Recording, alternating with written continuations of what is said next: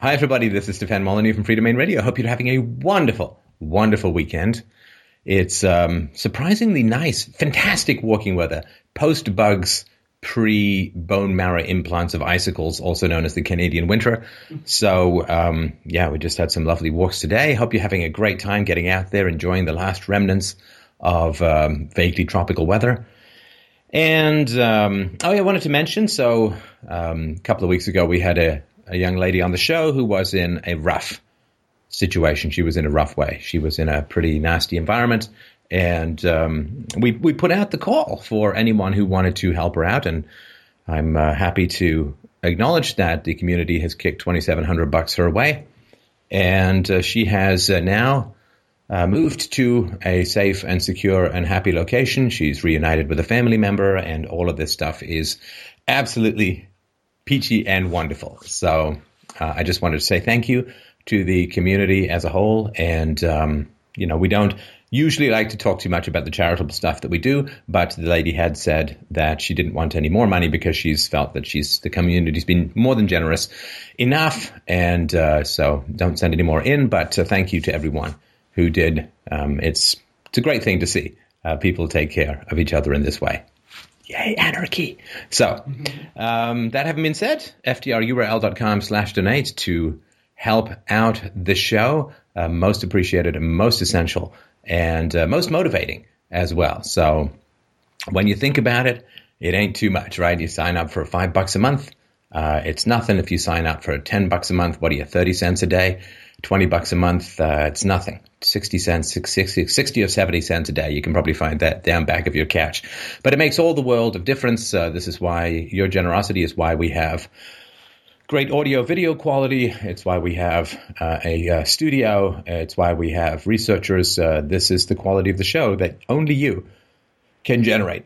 I can, um, I get as big a platform as your generosity will allow. So I hope that you will help out the show and help to grow. We've got some fantastic presentations uh, coming up. We have a presentation on the economy of Germany. Wake up. Wake up. It's better than you think.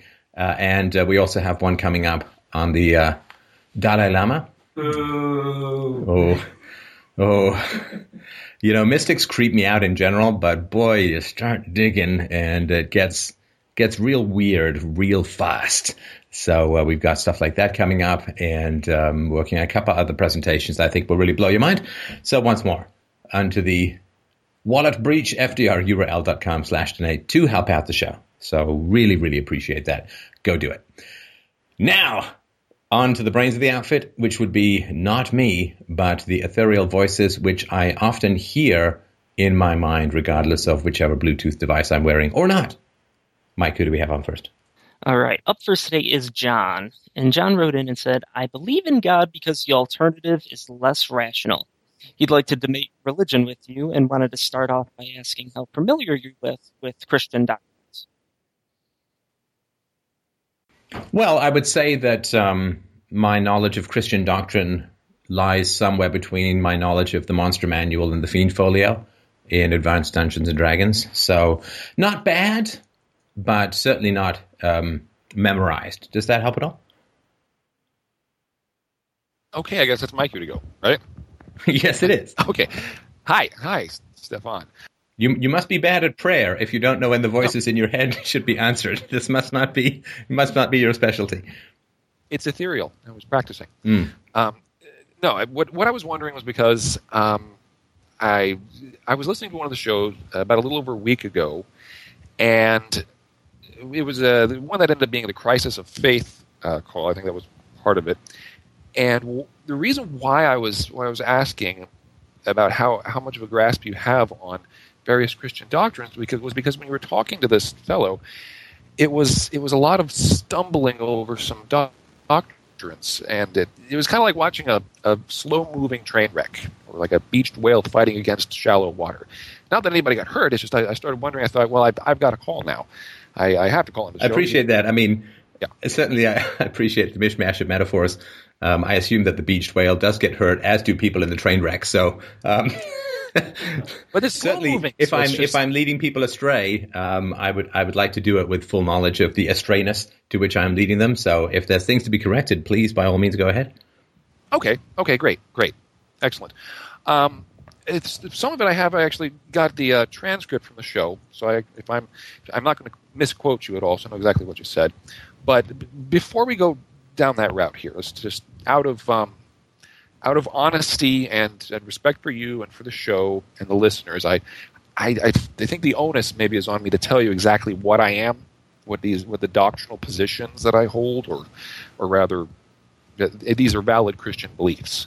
So just so that later you can't say, "Oh, you're making shit up now," or "You're blowing smoke up my ass." I have to move on to the next caller, or moving the goalposts as a as a term used in debates.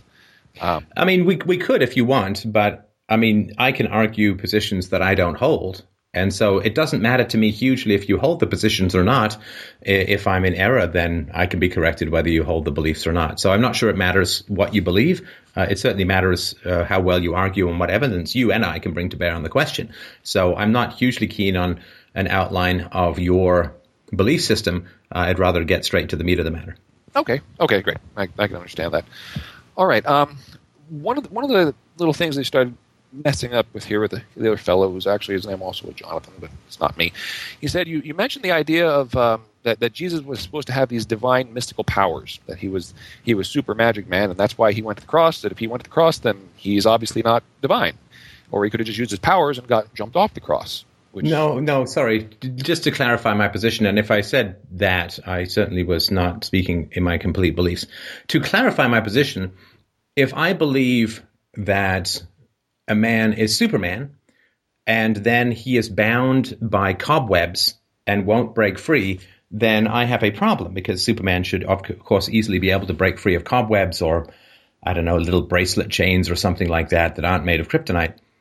And so one of the tests of um, divinity would be the capacity to not be crucified. Now, the fact that he was crucified, I know, is explained in Christian doctrine because uh, God wanted um, his uh, only begotten Son to die for the sins, to wash free the sins of mankind, and that's why he died.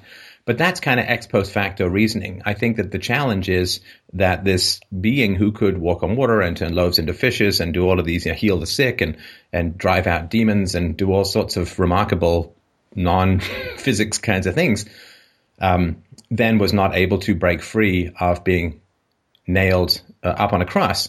And so it wasn't, it's not a disproof because you can make anything up after the fact and say, well, you know, Superman decided not to break the cobwebs because whatever, whatever, whatever. But it is a challenge to his uh, supernatural powers if he cannot escape a death that he clearly did not want, right? Jesus himself says, you know, God, oh God, why hast thou forsaken me? He did not want to die on the cross. And everyone gathered around, I would assume, would want him to use his powers to escape the gruesome, mutilated murder at the hands of the Romans on the cross. And the fact that he didn't was a challenge to his supernatural powers. We, I mean, we can only assume that, you know, if Jesus was a real person and if Jesus was able to perform these miracles, then the most people around would have gathered at his crucifixion because he would have been at the height of his fame and, uh, fame and notoriety. And so I would imagine, there's no way to prove it, but I would imagine that would be the most witnesses that would be available for one of his miracles. And said miracle, of course, failed to occur, which is a challenge to uh, the belief system. But I get that the story is that, you know, God wanted it for him to clean the sins, sins of mankind. Is that, that's the, the, the Christian answer, right? Right. Well, it's multifaceted, but yeah, that's that's that's the general idea. That's one of the ideas why he was on the cross. So you don't take that anything that was written after the fact as being valid just ex, just from ex post facto. You would take it extra biblically and saying this is illogical just because of what happened. Therefore, you know, therefore it's not true if, because this is what if he has no if jesus had supernatural powers and jesus did not want to die then jesus should have been able to prevent or heal right he was able to heal people of leprosy which is a more complex illness or ailment than having spikes driven through your hands and your feet so if he was able to drive out demons, walk on water, you know, make all of these loaves and fishes and endless wine and right, then he he he absolutely had the power to not be killed in the way that he was killed. And he certainly had the motivation to not be killed in the way that he was killed because he didn't want it. He, he wanted to not be tortured and killed in that way. So it certainly doesn't make any sense if Jesus had the capacity to perform extraordinary miracles and was limited by no physical restraint whatsoever, and he did not want to be killed on the cross, then it, that, that doesn't make any sense, right? I mean, Right. either, either then he wants to die and he's refraining from using his powers, in which case the story of him saying, Why have you forsaken me? Uh, and him not wanting to die makes no sense. Or he wanted to not be killed in that way, but he did not have the supernatural powers that were claimed of him, which makes him a person, not the Son of God. What if it's something simple like cognitive dissonance that he actually knows that part of his reason why he was sent was to be was to go through this ordeal? He said, God, oh God, why hast thou forsaken me? Well, yes, That's there- all we know. Whether he, you, you could say, well, maybe he believed the opposite deep down. I mean, but that could be true of anything. I mean, that's like, uh, you could say that. We- have to go with evidence, not pure conjecture, right? Okay. Well, part uh, of him knew and this and that. Well, there's no evidence of any of that. The, only evidence that we have is that he really, really did not want to die in that way. Well, there, well, there is, but it's from a different author. I mean, I know the Gospels, there's the Synoptic Gospels, and But that that author did not um, have the capacity to cross-examine Jesus and put him on a couch and figure out what his unconscious motives were, right? Okay, yeah, right. It's So all- that's pure conjecture. Fact. Okay, Yeah. so I get what you're coming from with that. And, and Um, you understand that that confirmation bias renders the entire narrative suspect, right? Yeah, I, right. Because then, then if if Superman should be able to break cobwebs, but Superman doesn't, but I explain it away as well, Superman didn't really want to break those cobwebs because they reminded him of his mother's hair or something. Then I have what's called confirmation bias, right? Which is that there's no way to disprove that that's Superman. Yeah, and, and and I mean, following with that, we can get into a lot of begging, uh, begging the question as well. But yeah, I, I can understand you believe it because you wanted to believe it. You believe it because it adds up, and that's where you want to go with it. Um, okay, so uh, let's see. Let me skip everything else. Then what happened after that? The um, another thing that you brought up. Okay, so we can skip divinity. I got you. I, I, I can understand where you're coming from. The when you said your, your quote, what you said there in the call, you said uh, when you're talking about um, about reasons why people worship God or reasons why people worship a deity wouldn't be out of uh, all powerful or, or sorry, it wouldn't be out of virtue. It'd be out of that they're worshiping power, not virtue. And I can I can I can dig that. I can I can relate to that. I know where you're coming from. Um, but it, it went off into a uh, a tangent on Christ's questionable morality, which you said uh, Jesus was not really a, a moral. Um, he was not really a moral example when he says, "Oh, you know, uh, your quote now." He has come here to set brother against brother, child against parent, and create as much discord as humanly possible. Um, that's not actually what was. That's not the context. In other words, what I'm trying to say here. There's a context around that. Okay, go for it. Uh, well, that that particular verse, it's actually it's talking about splitting from Judaism, which was heavily entrenched in the people's lifestyle and their life and culture, and still is, and it still happens today in Jewish families. Um, I'm, I'm surprised it didn't catch your eye because he was actually the first advocate of defooing from toxic relationships and toxic culture, and in application, and then later what happened, it shows through that at one time Jesus had multitudes following him again if we can go along with the story. He had following them and they all they dropped off slowly because his sayings were too hard for them. And so he was saying cut off you're going to have a lot of problems if you come up and follow me. And that because a lot of what jesus said was directly against the judaistic mindset. He was very much against the judaism of that day. And so when he says um, uh, I am, I've not come to set peace, but a sword, uh, setting variance, setting uh, child against parent, you know, brother against brother, and the enemies shall be of thine own house. Uh, it's, it's about it's about the society. It's about the family that's going to say, "Oh my gosh, you're I can't believe what you're doing. This guy's not going to be the Messiah." And later, it caused a whole lot of trials and tribulations through the lives of the apostles, and we see later on through the Acts. This is how it plays out. They eventually end up having to go out on their own.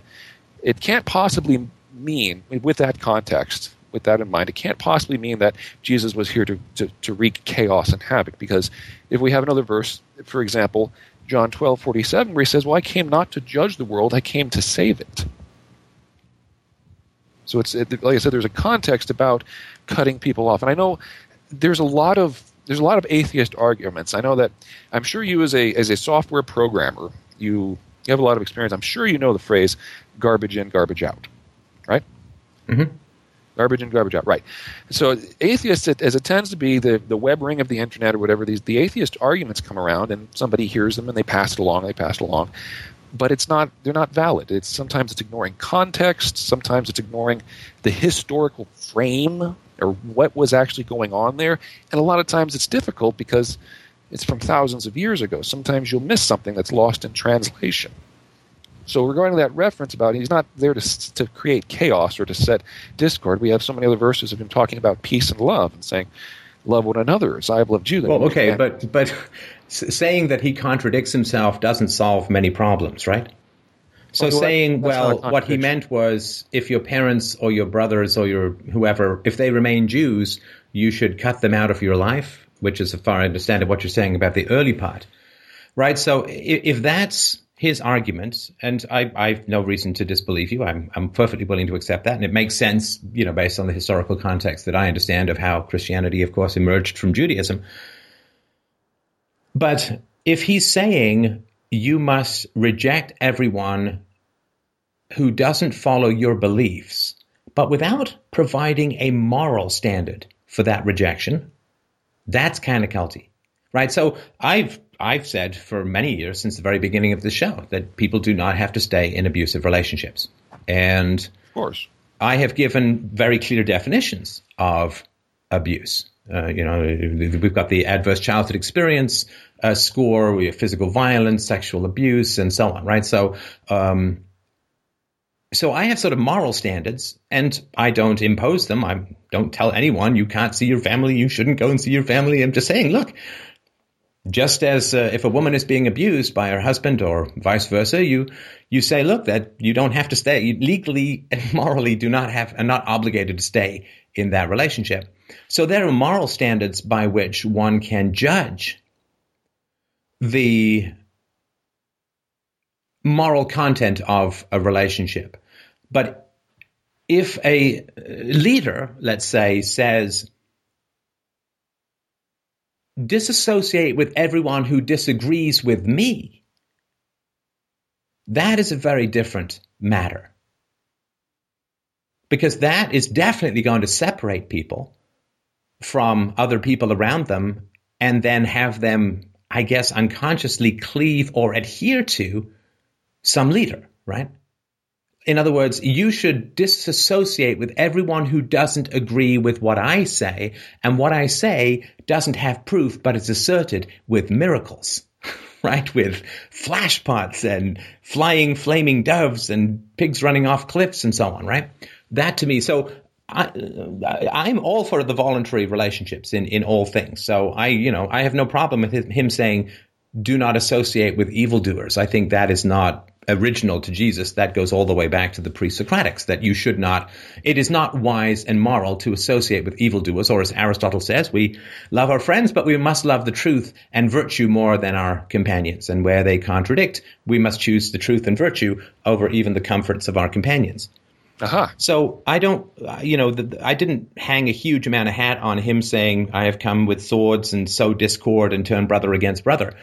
That to me is not immoral. Like it's not an evil thing for him to say that, but I don't think it's particularly healthy just to say to people, disassociate with everyone who disagrees with me, the leader, and what I command and say without philosophical or empirical proof.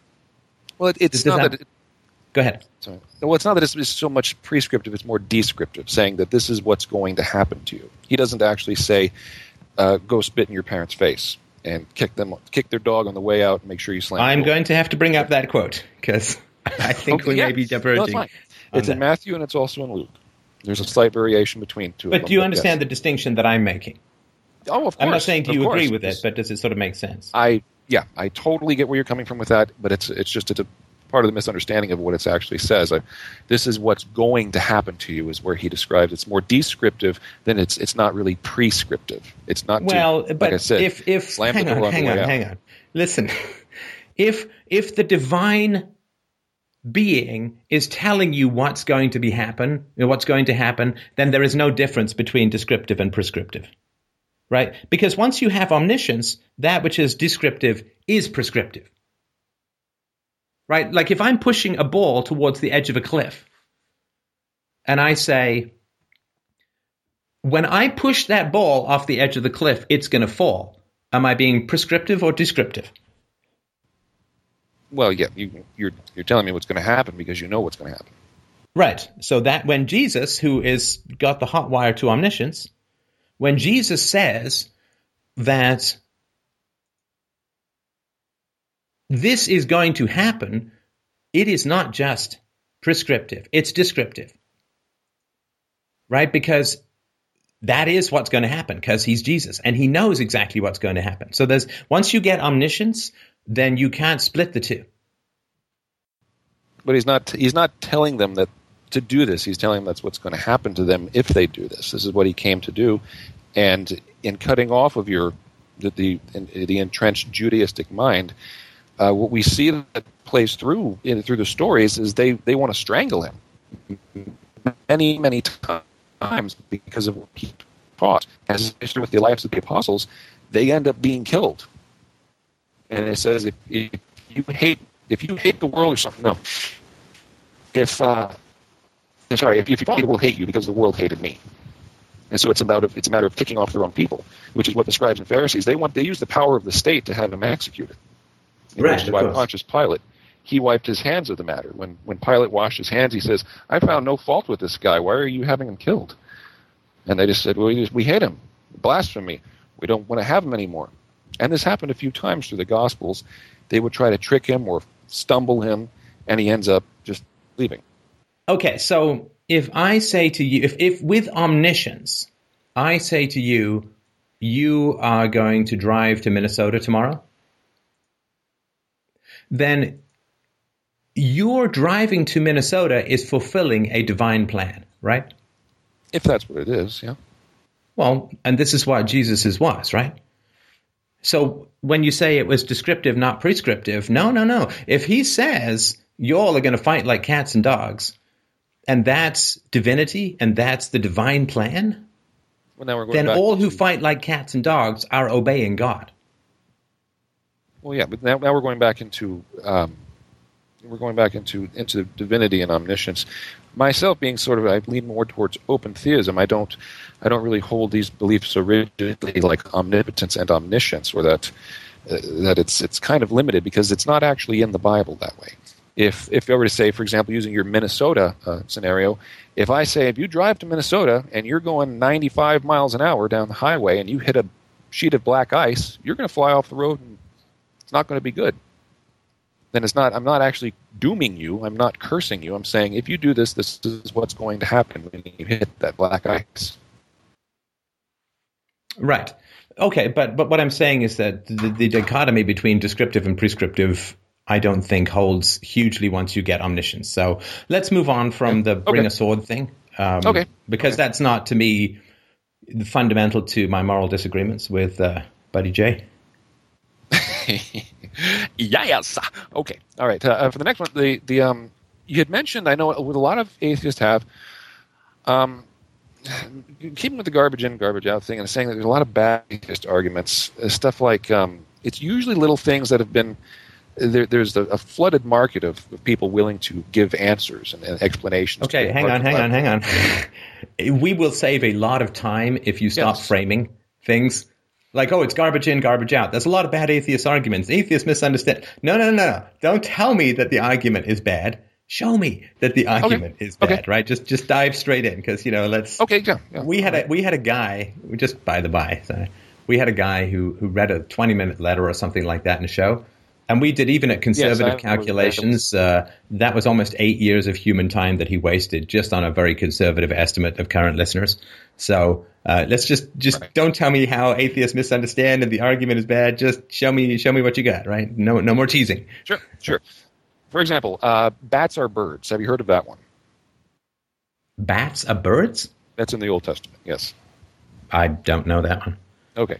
Well, they say, they say, look at this. The Bible's so stupid because it categorizes bats as birds, and I said, well, that's easily answered because um, for something like that, we see Carolus Linnaeus's taxonomy didn't come till the mid 1700s, and the word mammal didn't appear till 1826.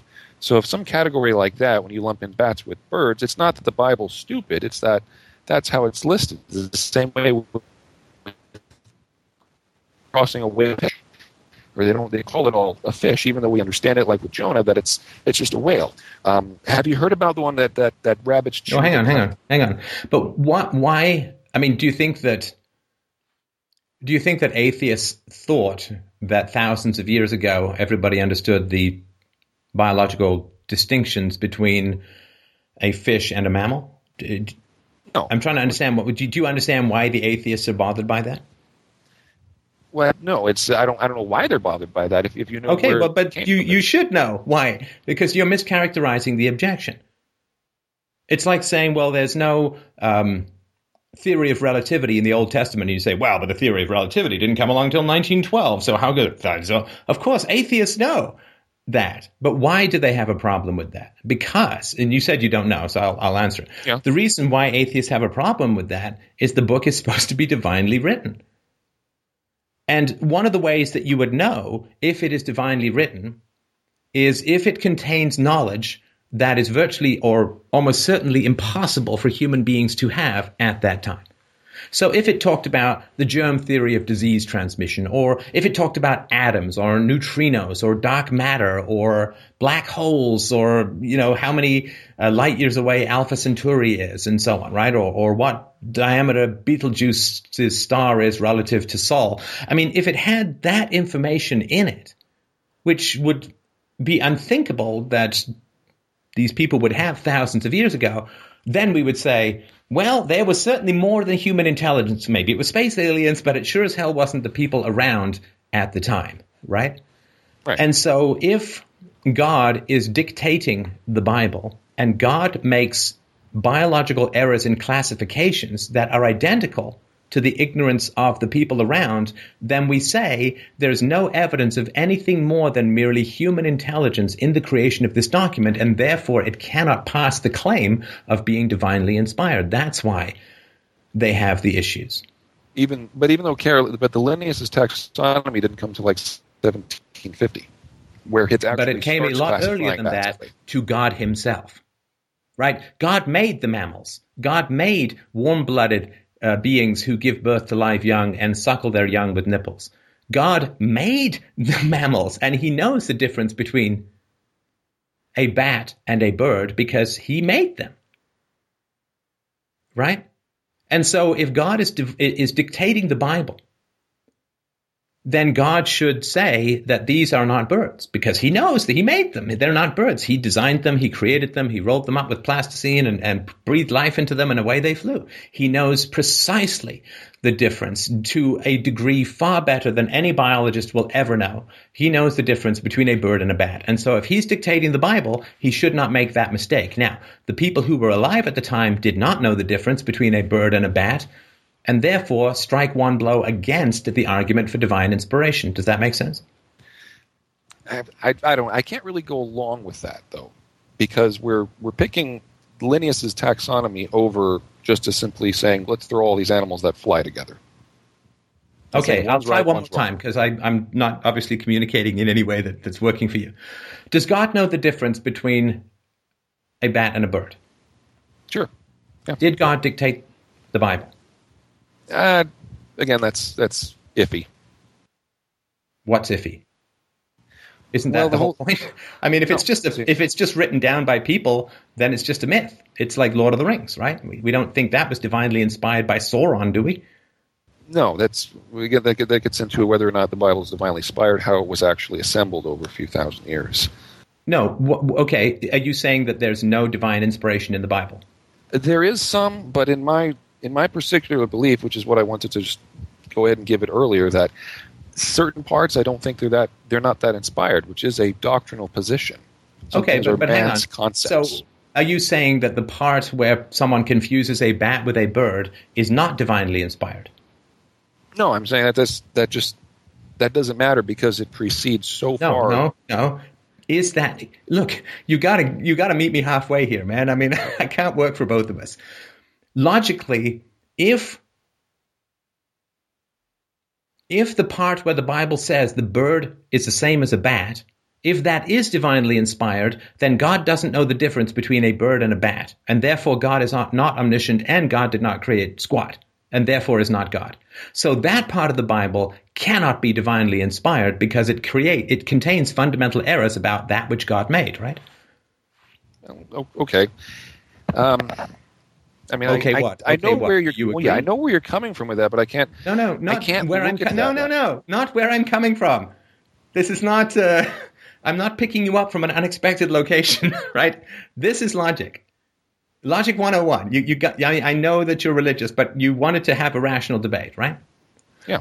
So we have to establish this. If we can't establish this, I got to move on to the next caller because I'm just not willing to chase paper bags around and pretend I'm reasoning, right? Okay. Okay. Okay, so God, this is just syllogism 101. God knows the difference between a bird and a bat. Therefore, the parts of the Bible where a bird is confused with a bat cannot have been dictated by God, since God cannot lie and God has all knowledge, right? Or God will not lie, let's say. Well, again, uh, as well in my position of open theism. Again, that's not that's not so much a problem with this particular doctrines that not all Christians agree. In other words, some No, some no, but I'm not asking you what all Christians agree. I'm asking you to think logically. Okay, going with that model, yeah, yeah. Okay, so God would know then Which model? uh, that he knows that bat, that bats are not birds and that they're actually much. That's not a model. That's a fact. Right? You you got to give me the facts. Right? And because you keep trying to reframe it like it's doctrinal or there's different interpretations or that's a model or but this this is a fact. If God knows the difference between a bird and a bat and there's something in the Bible which says there's no difference between a bird and a bat, God is either lying or that was not divinely inspired. Now, God, I would not assume, would lie to people and then say, You have to follow this book to get into heaven. By the way, I'm going to lie in it randomly. and you won't find out for 17 or 2,000 years, 1700 or 2,000 years. That would be sadistic and ridiculous and not worthy of any deity, right? So God can't be lying in the Bible. So if there's contradictions with with knowledge that God has, which is all knowledge, all that which contradicts within the Bible cannot be divinely inspired.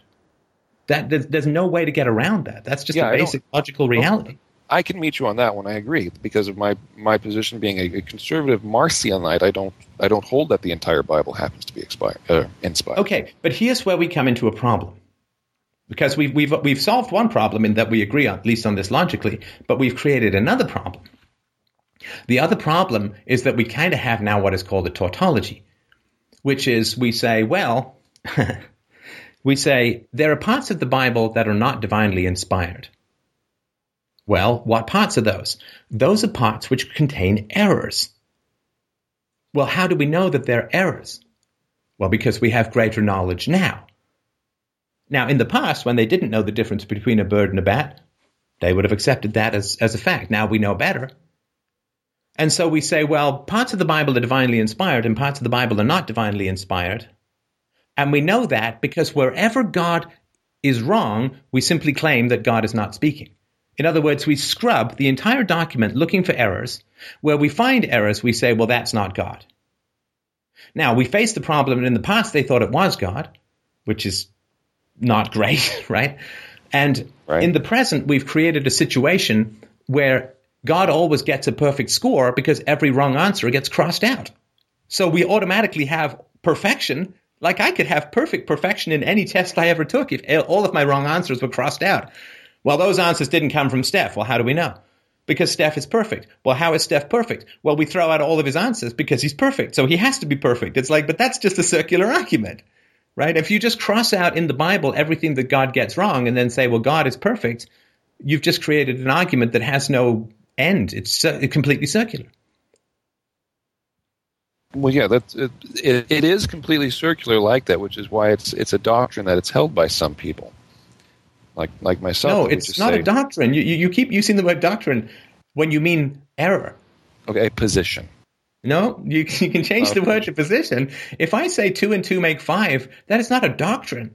That's a mistake. That's wrong. That's an error. If I say the world is banana shaped, that's not a position. Well, I guess it's a position, but it's just completely wrong. And whatever positionness it has is vastly eclipsed by its genuine and general wrongness. Right? So if people say, well, I know the Bible is divinely inspired because I cross out everything that's wrong, that is an erroneous and irrational argument. It's again, it's like me saying, I'm perfect in every test I take because I simply get rid of every answer that's incorrect. And that's how I know I'm perfect. It's like, no, no, no.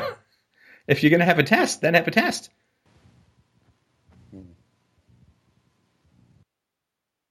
Can you give me a section of the Bible that you would consider to be divinely inspired? Well, sure. A lot of it in the New Testament. You can say, you know, many things in the New Testament, being myself more towards replacement theology. I can say things like, uh, um, divinely inspired to be a new command I give unto you that you love one another as I have loved you. You know, be good to those that hate you, blessed to those that curse you. Uh, do not return like for like. Okay, so hang on, hang on. So God says, love each other as I have loved you. Well, Jesus said that, yeah. Jesus said, love each other as I have loved you. Did he love the money changers? Yeah. No, I think he hit them with whips, didn't he? But that doesn't mean he, he didn't love them. Okay, so this again, we have a problem. If I go and hit someone with a whip while claiming I love them, I'm considered to be insane. Right? It's, well, we have words. No, no, love. no. Listen, It's listen. Because now what you're saying is, well, Jesus loved everyone, and no matter what Jesus did, it was defined as love. No matter what Jesus did. So when he goes and hits people voluntarily changing money outside the temple, when he goes and hits them with whips, well, that's just love. Because uh, you understand, this is not an argument from empiricism. This is just a completely tautological, self referencing argument. Everything Jesus does is love. Well, here's something Jesus did that is not love loving. No, no, that is love. It's like, okay, well, then don't pretend you're making an argument. You're just making a tautology. Jesus equals love, and no amount of empirical evidence from the Bible itself can reject that. I go hit someone with a whip, I'm really not going to, nobody's going to believe me that I love that person, right? I mean, otherwise, slave owners were loving their There's a different slaves when they beat them with whips, snuggle, right? Fuzzy kind of love. I'm sorry? Well, no. Well, I mean, there's different relationships at play. You can't look at snuggle, cuddly, fuzzy love, or, or eros was a sexual love. Uh, phileo was a brotherly love. There's there's different things at, at play. You can love one person more than another person, but if I- one I- person of hurts course, the other guy, you're telling me things that there are different types of love, which was definitely there since Plato wrote the Symposium. I get all of that. But we're not talking about different kinds of love. There is no kind of love that includes beating someone with a whip. Right? if you love another person more, you can love somebody less. We're talking about the altruistic, the agape kind of love. No, no, no. No. But you're saying airplanes can climb at different rates of altitude. Of course they can. But a stone that is falling is not rising. You, you, you're, you're missing the point at which it goes from love to hatred. When we beat someone with a whip, we are not loving them.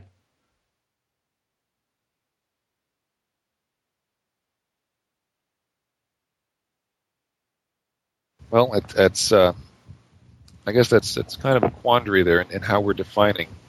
What It's not a it quandary. for. No, it's not a quandary. I, look, I'm sorry. It may be a quandary for you because you've got this tautology, but it's not a quandary rationally. Look, I'm not saying it's a bad thing that he hit the moneylenders with a whip. I don't know. I mean, I wasn't there. I don't know. I don't know what. Maybe they're a bunch of complete scumbags using the state to oppress the poor. I don't know. Maybe he's pulling a complete Howard Roark with a building. I don't know. But it's not loving in that moment. You hit someone with a whip. That can't be called love unless you're just willing to say, well, anything is love if Jesus does it. But that's like saying everything is legal if the president does it. I mean, that's just, that's a, a worship of power, not of virtue, right? Well, I mean, he says don't return like, sorry, he says don't return like for like. The money changers weren't hitting him with whips. Right? He he was initiating force, as far as I understand it, in that situation. The money changers were there so that people could leave the proper offerings in the proper currency to be convenient for the priests. well, they were So the money changers were there voluntarily. They were not uh, as far as I understand it, agents of the state. They simply provided, like, you go to the kiosk uh, at an airport, and there's usually some woman sitting back there with a whole bunch of, of money who's willing to exchange it for you. Yeah, they make a little bit of a profit. That's their job. That's the service that they're providing. So you don't have to go to a bank. Now, if I go to the airport with a giant whip and I start beating and flaying into a woman who is offering up money exchange at the airport, do you think the headline would be Stefan Molyneux of Freedomain Radio erupts in a love fest of whipping at the Toronto International Airport?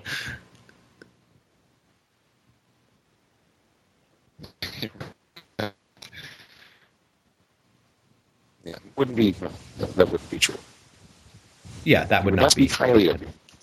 But do you ever get mad at somebody that you that you love? Do I ever get mad at somebody that I love? Yeah. Of course. Or, or have okay, so you get you've gotten mad at them, right?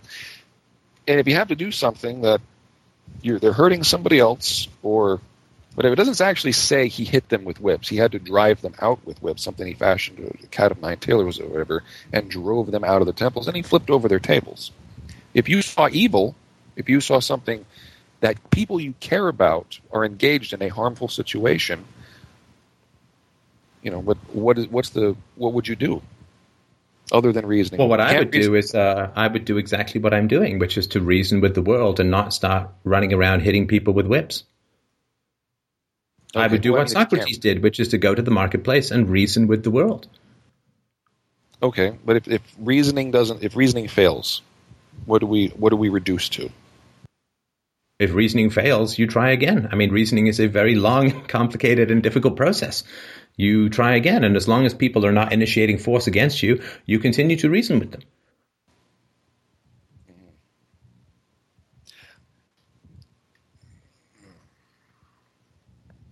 Well, I, understand with the non-initiation of force thing. So you just you're going to keep reasoning and keep reasoning because it, the way it's it's it's portrayed there that he gets mad, he flips the tables over, and he drives them out with a whip.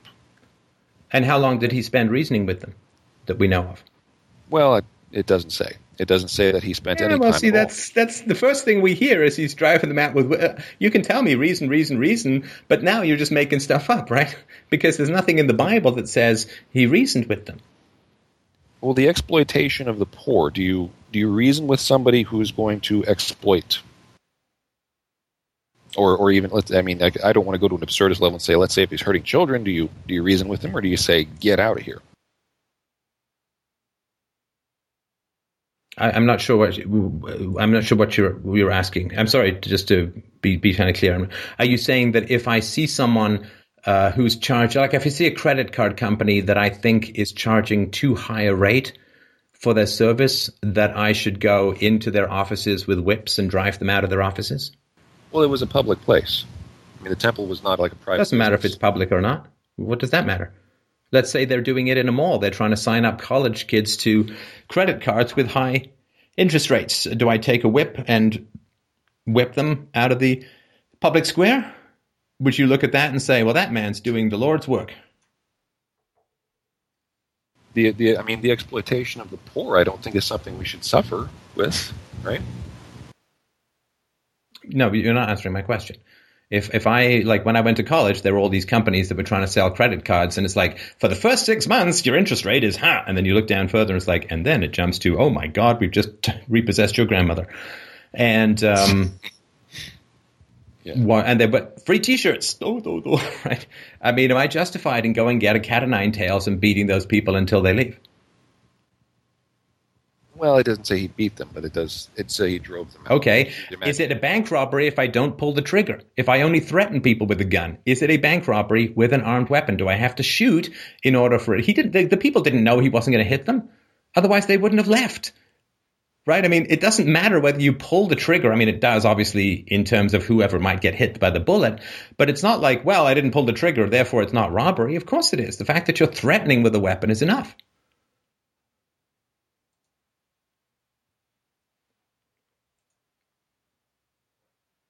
I think that, that's kind of a changing of the scope of things. He didn't go to rob them. He just went to, to kick them out of a, a place of worship, a place of a temple. All right. Well, I think we've. Uh, was I can give you Okay. one more issue if you Um, like. Um, these weren't my major about- issues with Jesus. My major issue was uh, I know a big issue. with hell, but uh, yes, um, hell. if you want to talk about that, that's fine. I was going to jump right into hell. I knew that's where that's the next place we go. Don't jump into hell. No, I don't. I would feel bad It's if it were real. But go ahead. Yeah, well, the- problem with with hell is that it it comes out of a lot of bad mis- a lot of bad translations, which goes to English. You know, the Old Testament was written in ancient Hebrew, New Testament's in Greek, and between the gospel or or between the Old Testament, New Testament, they would go with the the uh, Septuagint that would help them along sometimes. Yeah, that's no good. The, the, the, you cannot get anywhere with me. I'm sorry. Maybe I'm wrong in this, and I'm just With telling you about translations? You can't get anywhere with me with translations. You can't. Listen, when I was a software entrepreneur, I wrote programs. I wrote big, big, complicated programs designed to do very intensely important and legal and regulatory things with data to clean up the environment. And we published the software in a variety of languages. So Mandarin, uh, we did uh, uh, German, French, uh, we, a variety of languages. Now we hired people to translate. I mean, some some we did in house, but we we hired people to translate the software, both on the web and on the desktop, into a variety of languages. Now, was it our job to make sure that the translations were accurate?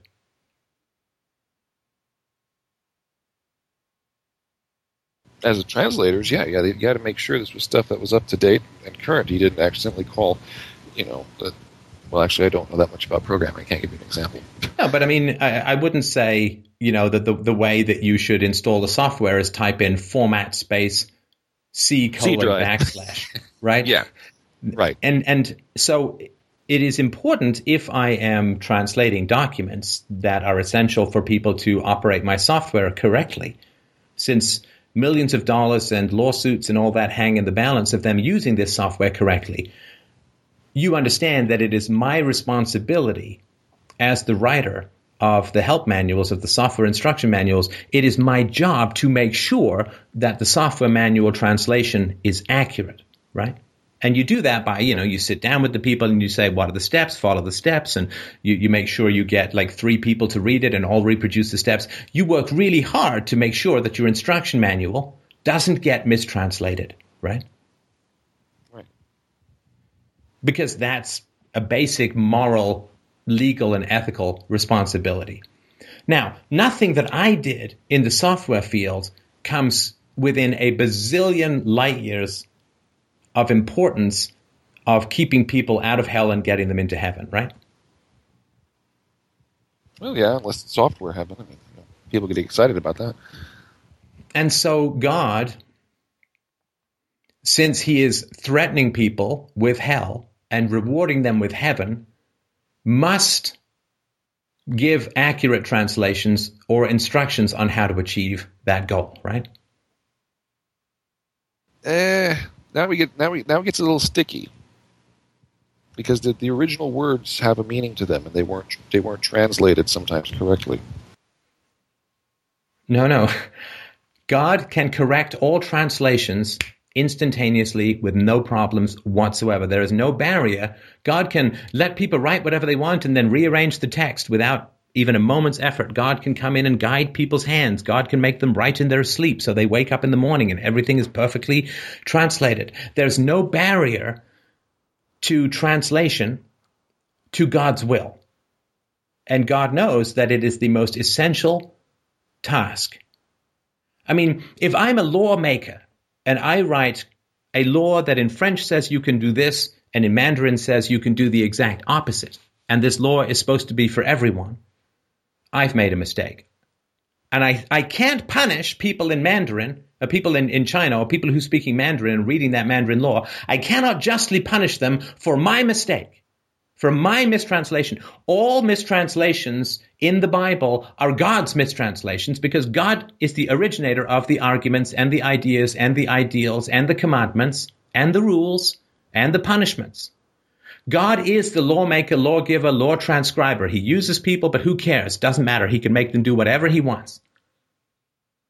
And so God cannot conceivably punish a human being who has received a bad translation that God has allowed to occur. That would be absolute sadism of a scale no human being could possibly approach.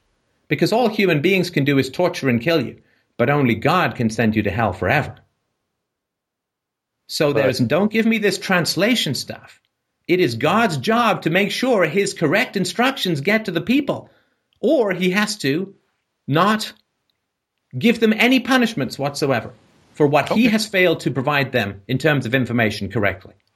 Okay, well, let me take that example and, and place it today. Let's say that the Bible is completely accurate. It's all 100% true, and they're, they're you know, it's, it's uh, through and through, it's, it's 100% accurate, true, and all that.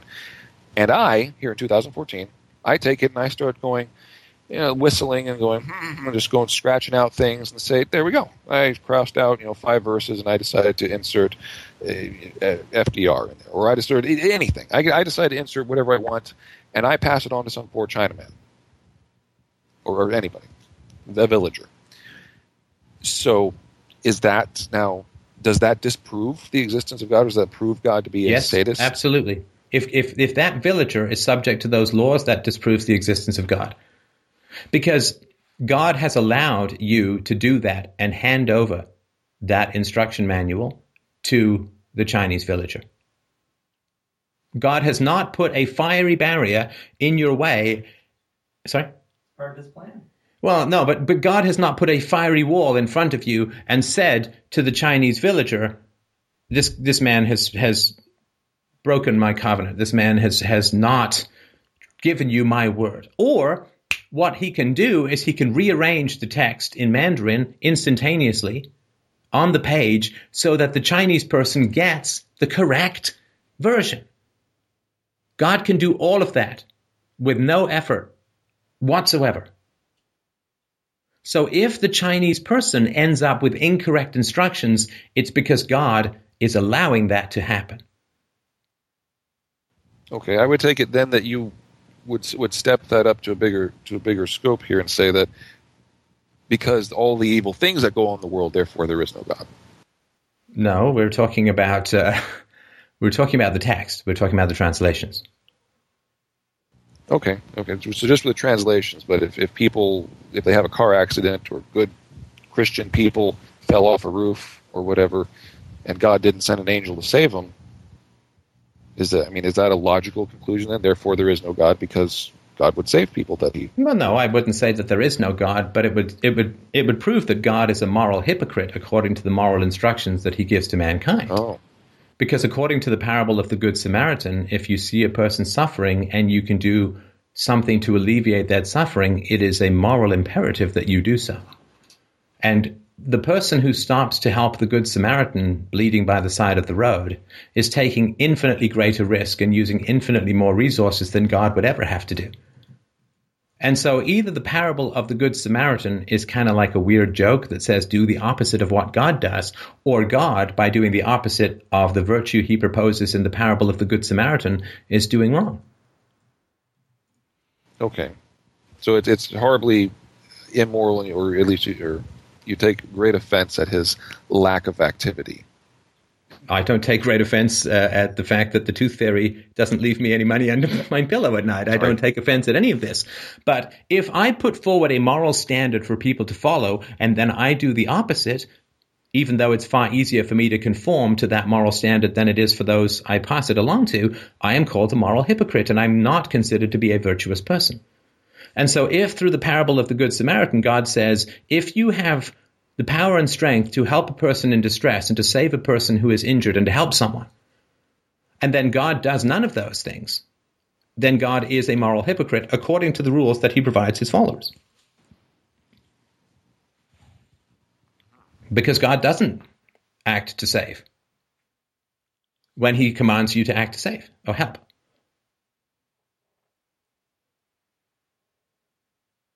Yeah, the thing of do as I say and not as I do.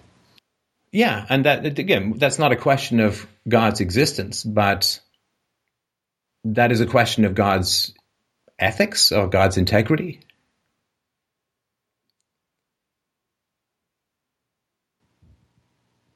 Well, do good where you can.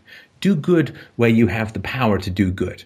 God has infinite power to do good and can save everybody in the world with no effort whatsoever. So, Yeah, which is it? We, I know these can be a lot of philosophical questions. God could do this. God could do that. No, no, God, God would do this. These are not philosophical Okay, questions. would do this. Sorry. No, they're not philosophical questions. Philosophical questions are what is the rational and empirical evidence for the existence of a deity? And even if we accept his existence, let's say that you could prove to me that God did exist, is he uh, a, an angel or a devil? Is he virtuous or evil? Uh, these things are all necessary. Now, because theologians uh, and religious people can't even get to the proof that God exists, the question of whether he's good or evil is really, it's like saying, well, uh, you know, there's a there's a ghost upstairs. Is that ghost friendly or unfriendly? It's like I think first we figure out whether there's a ghost upstairs, then we can figure out whether it's friendly or unfriendly.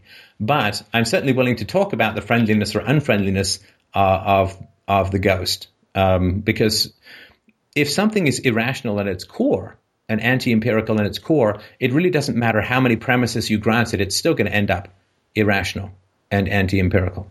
So even if we grant that God exists, and if, if, we grant that the Bible is divinely inspired in sections, and even if, then we still have a problem. If the parable of the Good Samaritan is divinely inspired, then God is doing the opposite of his moral standard.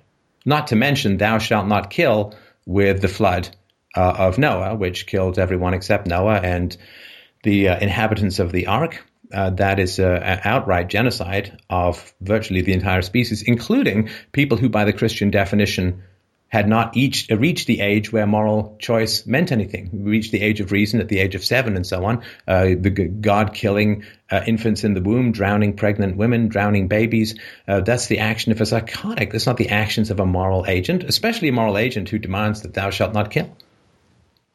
Yeah, I know. I, I agree with you completely on that, which is which is why my well, I would say doctrines again. I would say doctrines say position on on certain beliefs would be pretty much different from a lot of uh, denominations out there.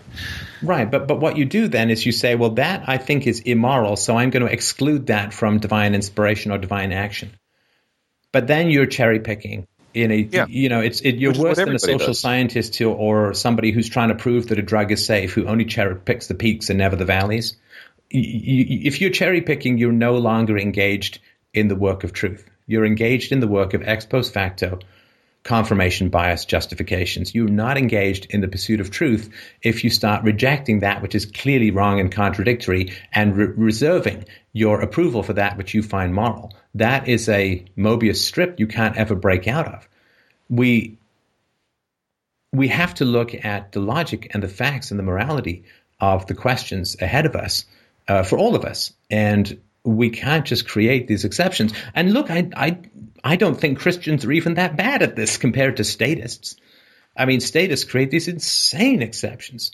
Nobody shall initiate the use of force except a giant government that we're going to give police, law courts, military, nuclear bombs, nuclear submarines, nuclear power uh, driven aircraft carriers and anthrax and biological and chemical weapons and massive printing presses. I mean, so as far as don't create except don't create arbitrary exceptions goes, I'm actually much closer to Christians than I am to most uh, certainly most people on the left who tend to be socialists and state worshippers. And of course, I do hugely respect that Christians, uh, as I've talked about before, are willing to truly talk about the value and virtue and necessity of ethics. And uh, but but once you start cherry picking and saying, well, that story is obviously wrong, and therefore it does not represent the deity, or it is not inspired by the deity, or it's not written by the deity, you've just created a cherry picking kind of narcissism where it's well stuff that I can approve of and stuff I can justify. Well, that's God, and stuff that is not stuff I like or not stuff I can approve of or stuff that's not God. Well, you're really just describing your own preferences and elevating them to the divine. Yeah, which is every denomination. You know, every Christian church says that. That's why there's so many different ones. We all Right. kind of go along with that, and I and I and I'm completely on your side with that with the state. You know, it's so it's not even a non-issue with me regarding the, you know, the uh, the violence, the use of force, bombing people, and stuff like that. Uh huh. So I, I, it would be fair to say that you're you're infinitely more concerned with the morality of whether God is is, is he good or is he bad or is he nuts than if he ever created the earth and then just took a bunch of sleeping pills and it took a No, snooze for, for- a few millennia. For, for, so, John, for me, the, the, the question is around the preponderance of evidence. Now, I mean, I'm not going to do sort of atheism in 90 seconds because I have to speak really fast, but it's around the preponderance of evidence. Clearly, the books exist. The books were written down, and there's clearly people who believed at the time. I would assume it's, I don't think it's all some big con game. I mean, I think people genuinely assumed that miraculous stuff was occurring, that there was a deity, and so on. The question is, we know that human beings are fundamental myth makers, fundamental storytellers. You know, we, we watch movies, we read books, we even play video games to pursue stories. We grew up as storytellers. We are incredible narrative machines. I mean, listening to my daughter make up a dream that she had last night is an astounding thing. I mean, she's incredibly fluent in creating stories with good and bad and conflict and, and, and climaxes and resolutions. And she's five. We are myth making machines. Oh, And it is it's a, it, it is a fantastic and wonderful part of love uh, of life and love because through myth we can more easily in some ways transfer that which is essential to happiness than we can through mere philosophy. And so the question for me with regards to religious texts is given that we know how amazingly creative human beings are, what incredible myth making machines they are, and how myth can transmit some incredibly essential stuff for the pursuit of virtue and happiness, what are the odds? What are the odds that these books were written by myth making human beings striving to transmit the essence of positive cultural, social, or tribal habits? Or what are the odds that some external, omniscient, all powerful deity told them what to write? Well, those are very important questions. Now, to me, obviously, the first one is the default position, right? I mean, that's Occam's razor, right? I mean, so all these books are written down by human beings who are really good at writing things down and making up compelling myths and stories. I mean, go back to Beowulf or Gilgamesh or the Norse mythologies. I mean, human beings are incredible at making up very powerful mythologies that last through the, that, that pass the test of time. And the best mythologies last the longest. The ones, and best, I don't mean like, I mean the ones that communicate what is essential for people the clearest. So the default position, given that we know human beings are incredible myth makers and that myths have a very essential function to play in human society, given we know that, that must be the default position because that's what we already know happens. It's like saying, well, rain could be the spontaneous urine of billions of tiny fairies. no, seriously. I mean, I'm not trying to be stupid here. I mean, Okay. like you could, No, it no, may it's not be, stupid. you know, maybe at one point that could conceivably, whatever, right? But you know, Occam's razor says, well, it rained yesterday, it's going to rain tomorrow. This rain is the usual, you know, the the the the usual cycle, right, of of water in the atmosphere. The rain to rivers to oceans and lakes to right evaporation to condensation to rain. That's what's going on because we know we all know all about that. So the idea that we've got got these invisible fairies that are peeing on us, like that seems like an unnecessary complication, and that would not be our default position. Like you don't stand there and say, "Could be rain, could be fairy pee." I, you know, I weigh it in the balance, right? I mean, that wouldn't make any sense. We say it's raining. Now, if somebody said, "Listen, man, I can prove to you that it's fairy pee," you'd be like, "Okay." I'm, you know, that's not the default position, and there's a very high standard of proof for that. Or And if they say, well, you know, someone wrote 3,000 years ago that it was fairy pee, that would not be your standard of proof, right? well, yeah, or which, which end of the ra- of the rainbow does the leprechaun uh, hide his gold?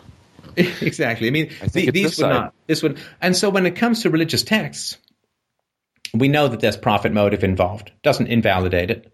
I mean, just because there's profit motive in Coca Cola doesn't mean there's no such thing as Coca Cola. But there is a profit motive involved. People have gotten extremely wealthy from religions, so there's a Atheism profit is a motive involved. organization. I'm sorry. Atheism is a non-profit organization. That's right, Pierre O P H E T. But um, so so that's just my my position, and it's been my position since I was was quite young. Uh, when I first began writing stories at about the age of six, um, I remember I was, I was in Africa and I, I wrote this story about a leopard who staggered into a bush camp and everybody thought the leopard was sick and they were very sad about it. They thought the leopard was going to die. They fed it milk and they massaged it and so on. And then the leopard basically, uh, you know, lay down and everyone thought it was going to dead. They're going to bury it in the morning. And in the morning, the leopard has given birth to six babies. And it's like, oh, everybody's so happy. And they all go dancing off into the woods and all that. So once you start writing stories, you realize just how powerful the myth making capacity of the, the species is and how essential the myth function is. So then do we say these stories of uh, religious texts, what is more likely? Is it rain or is it fairy pee? And one one of the ways that you would know that it's human created rather than divinely created is that it contains contradictions. And the contradictions in the Bible, we could, you know, spend another 12 hours talking about it and still only scratch the surface.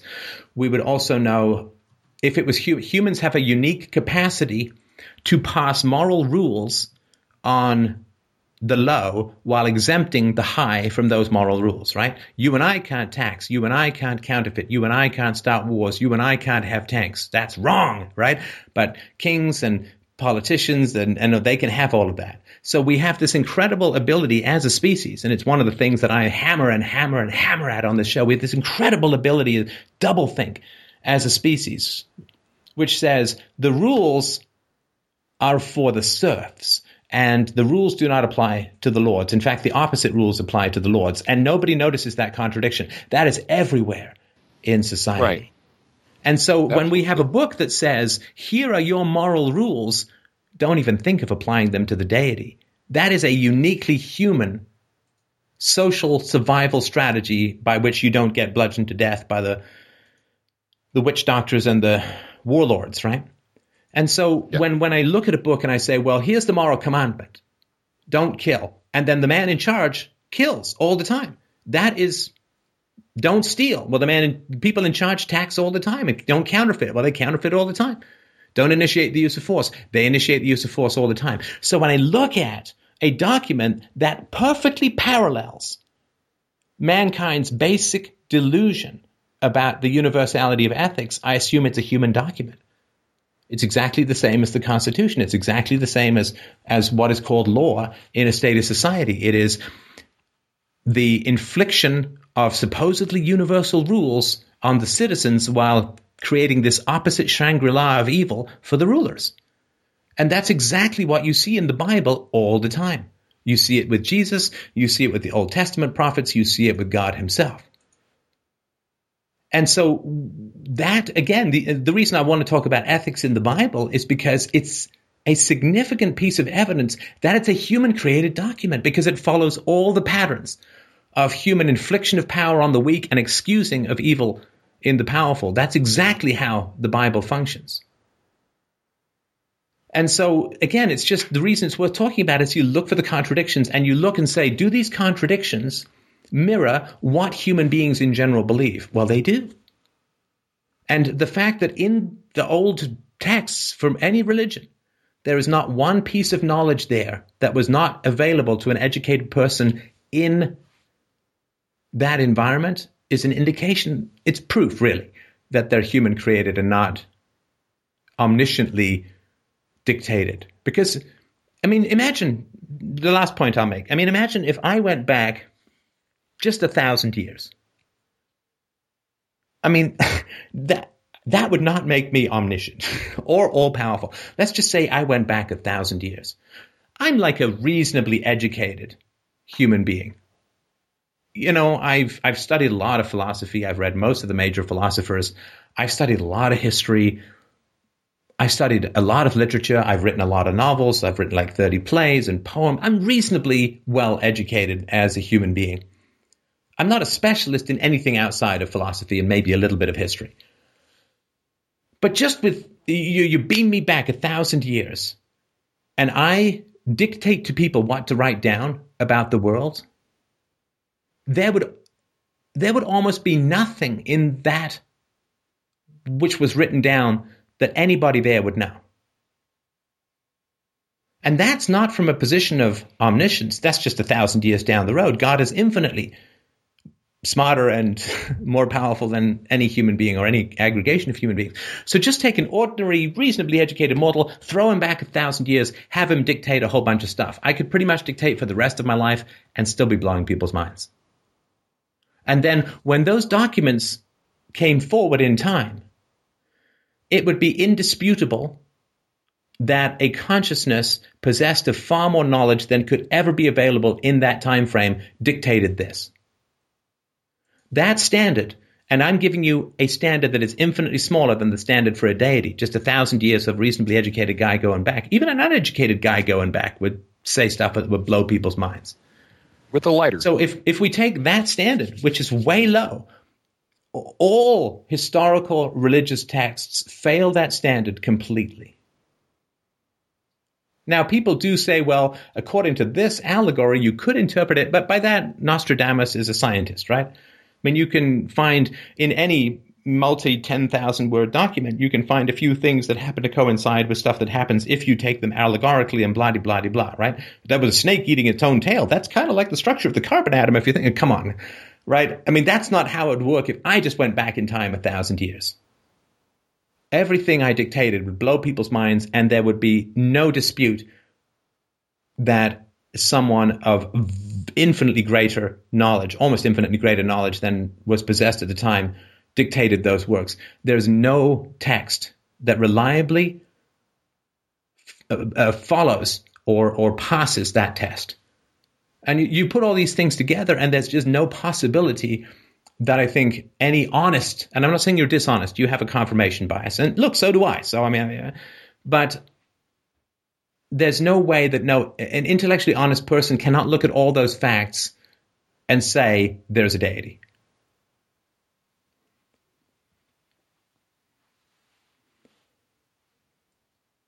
Was that was that a question? No, I think that's uh, Oh, I that's think that's my, my position. Okay. Well, because well, my opening my opening question here. I mean, I mean sorry, not not opening question. That was about Christian doctrines. The opening position was that I, I believe I believe in God because the alternative is less rational. I don't know. If, I don't know if you want to pursue that or. That the um, as opposed to a God-centered universe, as opposed to an accident-centered universe, because we, what we have is a you know, the state-funded fairy tale being taught to an entire generation of children in schools. You mean evolution?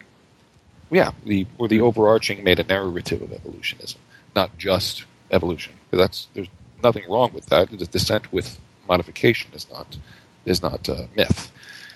But when you say you know you know Carl Sagan's billions of years ago, you know tiny little dot, a spin, an explosion, and poof, we precipitate out of stardust. You know that's that doesn't exactly have evidence to it, other than to say, well, here, therefore, it happened, which is a tautology. We're here because it happened which proves we're here. Right. And I look, I don't, I don't think anyone knows the entire, nobody knows the entire story of, of how human beings came to be here. And I think we should be honest and accept that and say, don't know. Don't know. And the idea that then we run back to texts written 4,000 years ago by people who didn't even know what soap was and say, well, that's the answer, I think is crazy. I think we have to stand strongly on the precipice of human knowledge and stare into the void of things we don't know that are important and say, we don't know. We're going to keep looking and we have a methodology to look, which is science. But we cannot retreat into ancient superstitions and think that we've answered any questions. Now, when it comes to ethics, doesn't matter how we got here. Whether gods made us, whether we evolved from some primordial soup, doesn't matter. We're here now. We've got philosophy, we've got reason, we've got evidence. And I think with universally preferable behavior, uh, my proof of secular ethics, ethics with neither gods nor governments, uh, I think I think the problem has been solved uh, as far as why be good and what is goodness. Uh, certainly, what is goodness has been solved. Yeah, And so, whether it doesn't matter to me, then where we came from doesn't mean I don't want to know. I do want to know. I think it's interesting. I don't sit there and say there's a huge void in my life until I do know. I don't really know how my liver works. It doesn't mean that you know I can't uh, uh, drink alcohol. And so, I think that the striving for virtue that religion has in many ways pursued, and in some ways it's been a, a, servant to power, as as most philosophers and the state as a whole been. But the pursuit of virtue, I hope that I've solved it. And for those of you who look at me like I'm insane, go read the book and tell me where I'm wrong, blah, blah, blah, blah. You know, I've had like five or six years of very smart people telling me where I'm wrong, and so far it's stood. Doesn't mean it's going to stand forever. It just means it stood so far. Ethics is usually a pretty easy thing to knock down if it's not firm. So it doesn't, you know, as far as where did we come from, I don't know. It doesn't trouble me too much that I don't know. I mean, I don't know how many moons there are orbiting around whatever planets are around, around Betelgeuse. I'd like to know. I'd love to visit them. I think it'd be very cool. But my life is not a void or fundamentally problematic because I don't know where we all came from. But I am resolutely opposed to superstition as a pretend answer. That does not answer anything saying some magical being did it in ways we can't possibly comprehend for reasons that will never ever become clear to us because we're not divine, and he did some in some dimension we'll never be able to access. That's just the opposite of an answer. Mm-hmm. Um, just to ask a fair question, then, does it does it trouble you at all if, uh, for the for say to have um, youth having their their rational thoughts, uh, irrational thinking being hijacked with any any fairy tale, whether it's in a classroom, in a church. I know you don't from the church, but with a classroom saying something that fails the scientific method, but we're going to tell you how it happened, even though it won't pass the scientific method. Oh, you mean that, uh, as far as I understand it, and I'm no expert in the counter-evolutionary. I've read a couple of articles, but is the argument that we we can certainly accept evolutionary tendencies within species, but cross species evolution has not been established well, not just cross species, but going back billions of years that you and I got together and hooked up with a pair of amoebas, or you know, lightning striking rocks and stuff like that. The absurdist that says, well, it, it fails a scientific theory, it fails a scientific model. We can't test it, prove it, analyze it in an environment of constants and variables, but we're going to teach this entire generation that this is how it happened. Oh, so yeah, teaching. Look, there is, to be fair, there's some bullshit in evolution, and I was actually shocked to to read about it. Right? I mean, so you know this old thing where they they put these these um, moths on trees, and they say, well, as the trees got darker from pollution, yeah, only the light moths survived. That's all yeah, bullshit. Yeah, that never happened. They were just nailed to a tree. I mean, it's it's pure propaganda, and this has happened a number of times uh, in the evolution. Uh, even the monkeys, the, the, the, Scopes monkey trial, where in Tennessee there was a town that was supposed to be, um, uh, there was supposed to be this big debate on on evolution versus religion, and uh, all these famous lawyers got involved. A complete scam all com- I mean, they went to the, the biology teacher and said, you know, we'd really like to put this town on the map. Let's pretend that you're going to get fired. Let's pretend to have a big, big. Right. It was all just a publicity stunt for the town. And so that does, again, I just want to point out for, you know, science deserves much better than some of the, the, the tricks that has been used. And uh, when they talk about uh, species evolving into other species, there is a of evidence for that. And, and I, you know, I fully accept that. One of the huge problems, of course, with anything to do with history is that if you were to take the entire population of North America and subject it to the same kind of whittling away of evidence that has occurred since the dinosaur time, you know, 350 million people, you would end up with one thigh bone. That's the relationship of the fossil evidence to the number of dinosaurs or the number of historical creatures. You'd take the entire human population of North America, 350 million people, you'd end up with one thigh bone. So it is an incredibly uh, spotty record. But there still are tests. There still yeah. are tests. And, and look, to be fair again to, to the religious objections, you know, they say, um, you know, well, how did an eyeball come about? And, you know, people like Dawkins will say, well, you know, you'd get light sensitive cells that would evolve and then, you know, this would happen and that would happen and so on. It's like, but, but, but eyeballs don't fossilize. They don't know. And they can't yeah. show it as actually having happened because there's no fossil record of, of the development of the eyeball, right? Again, am I sort of stating the case? You, you probably know a lot more about it than I do. Am I stating the case yeah. fairly well? Yes. You know, when, when they're on a government funded well, government funded work, and the grant money's running out, you could call them highly motivated. Oh yeah, Find- listen, government science. Uh, I regularly get in trouble for my skepticism of the value of stuff which is paid by force, which is like getting in trouble for being skeptical of the love generated by rape. But anyway, so yeah, look, I I think that there is. This is very conspiratorial, and I don't have proof for it. I'm just putting it out there as a possibility. I think a lot of of anti-religiosity comes directly out of the left. It comes directly out of communism. And their pretended rationality and scientific method and so on is all, uh, I mean, it's all nonsense. It's all complete bullshit. Like, you hear from the left that race is, is a social construct. Do you know, do you know if you were a doctor and you treated people of different races the same, you would be sued for malpractice? I mean, the number of differences between the races goes into the hundreds of pages, like physiological, biological, basic differences. And so for people on the left to say, well, we're really big on science, but race is a social construct, it's like, then you're religious when it comes to race. Like, you're worse than religious because you're claiming to be scientific. So uh, on the left, you'll see this incredible anti religiosity that drives a lot of the evolution narrative. And it is, I, I believe, people on the left are competing with religious people, and we see this pole swinging back and forth between statism and, and religion continually, which is why people on the right in America tend to be smaller government and bigger God, and people on the left tend to be bigger government and smaller God. It's the same, you know, it's just two different sides of the same pendulum. And so when it comes to um, looking for evolution as decisively proven, anybody who claims that I think is is premature. They can say, I mean, I, I accept. Don't don't get me wrong. I accept evolution. I, I I- you know I don't know all the details, and uh, you know I've read um, Richard Dawkins. Uh, I think the greatest show on earth. I think it's called, and I was really surprised at the degree of proof that there was for evolution. I still, you know, so I, I accept it and all of that. But it is very important to recognize where they're theorizing and where they have proof.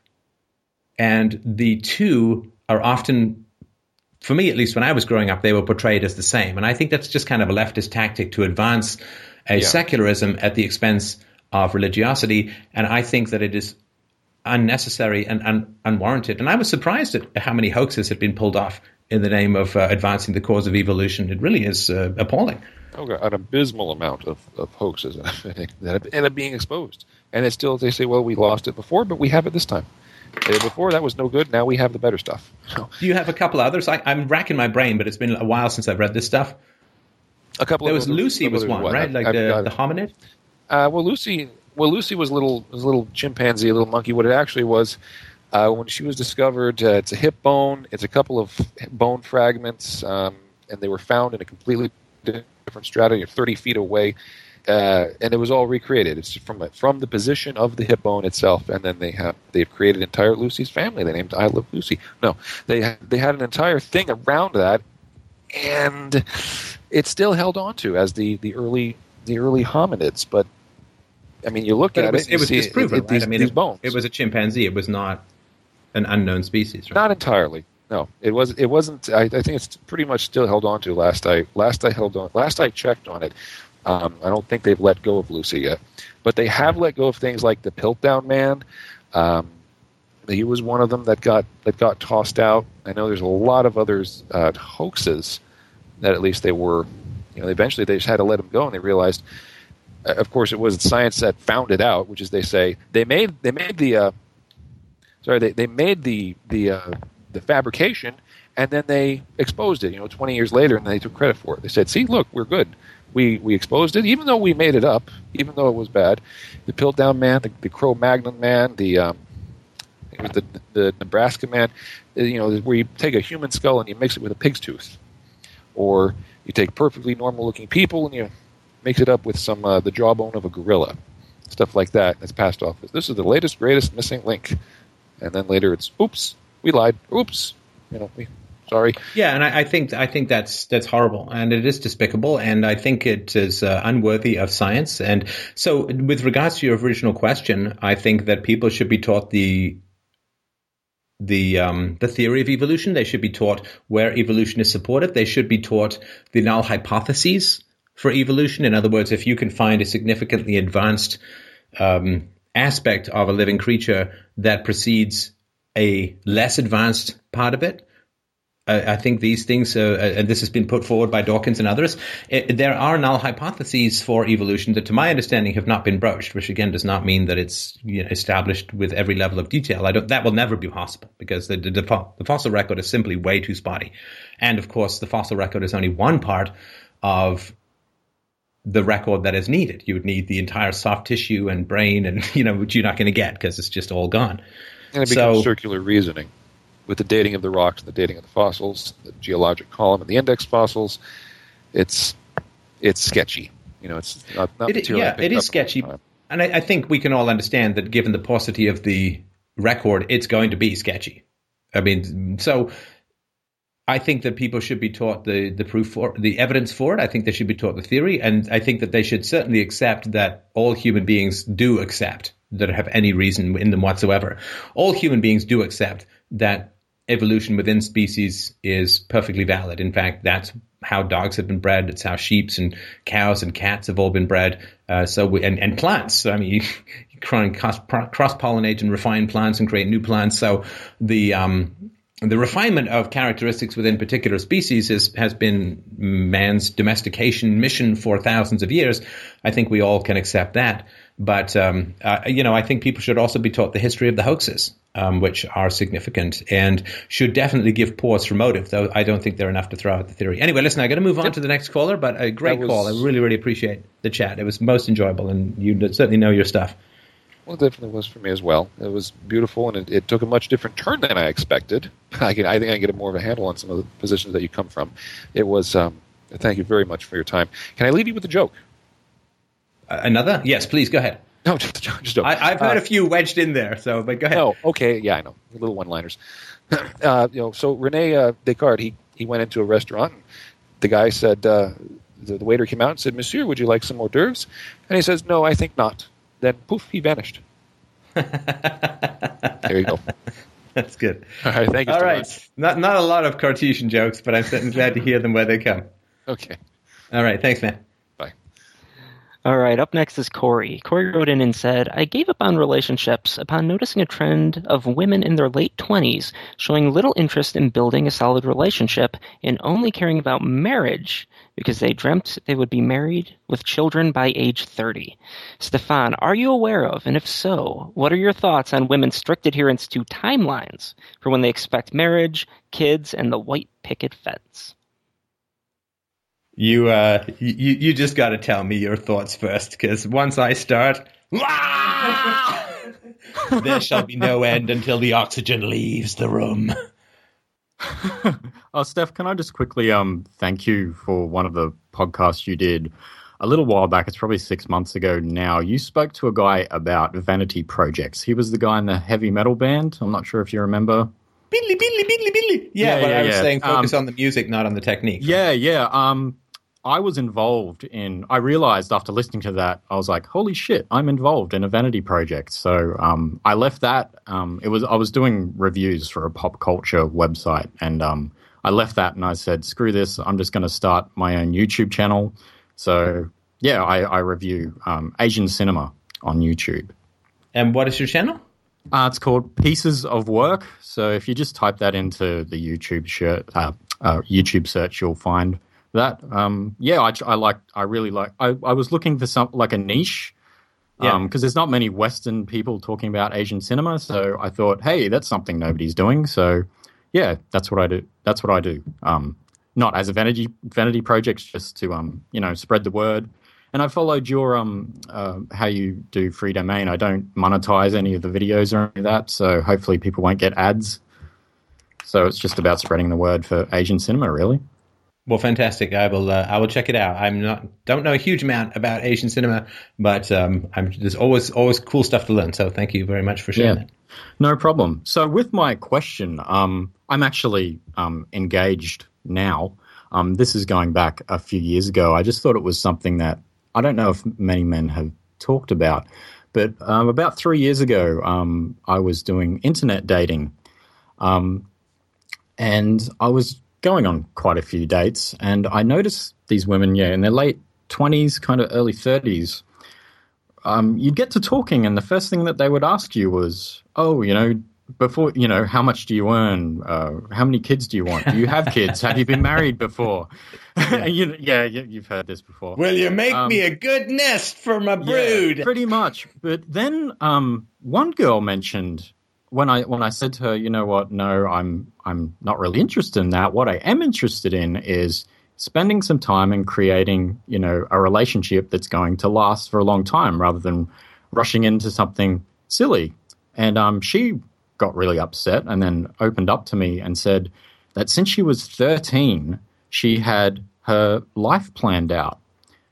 So, so when she was 13 years old, she had already in, in her mind, by the time she was like 21, she was going to be engaged. And then, say, 23, she was going to be married. And then 25, there was the house and the child. And none of that worked out for her. And I thought, hmm, that's that's kind of strange. That's a weird way of thinking. And then I told that story. Wait, wait, um, sorry. What? Uh, Just before, I want to make sure I understand what you mean. What's what's weird about it? I'm not saying it's not. I just want to know what you what you find weird. Well, that that's well. I mean, men don't do that. I don't think we do. Um, I just think it's more. You Wait, don't do what? Plan their lives at all, or plan them around? No, no, no, no. Like actually, like specific times and uh, this year I have to do this and that rather than that was more important than saying, hey, I should meet somebody that I want to spend the rest of my life with and build a relationship. It was more about, no, these things have to happen at this time. And then when they don't happen, they try to rush to obviously fix them what they see as their mistakes. Well, but I mean, why do you think she did that? And well, let's let's just generalize. I don't okay, know the degree okay. to it is true. Let's just generalize. You know, we'll we'll just play generalissimo. Yeah, yeah, um, no worries. Why, why do you think more women would do that than men? Um, obviously, you know, they've if they want to have children, then they have to have them by a certain age, I guess. So that's a thing. And then, um, I guess a lot of women are kind of raised to believe that, you know, a man a man should provide them with I, I, guess it's to do with how they're raised, I guess, and what their own family kind of beliefs are and things like that.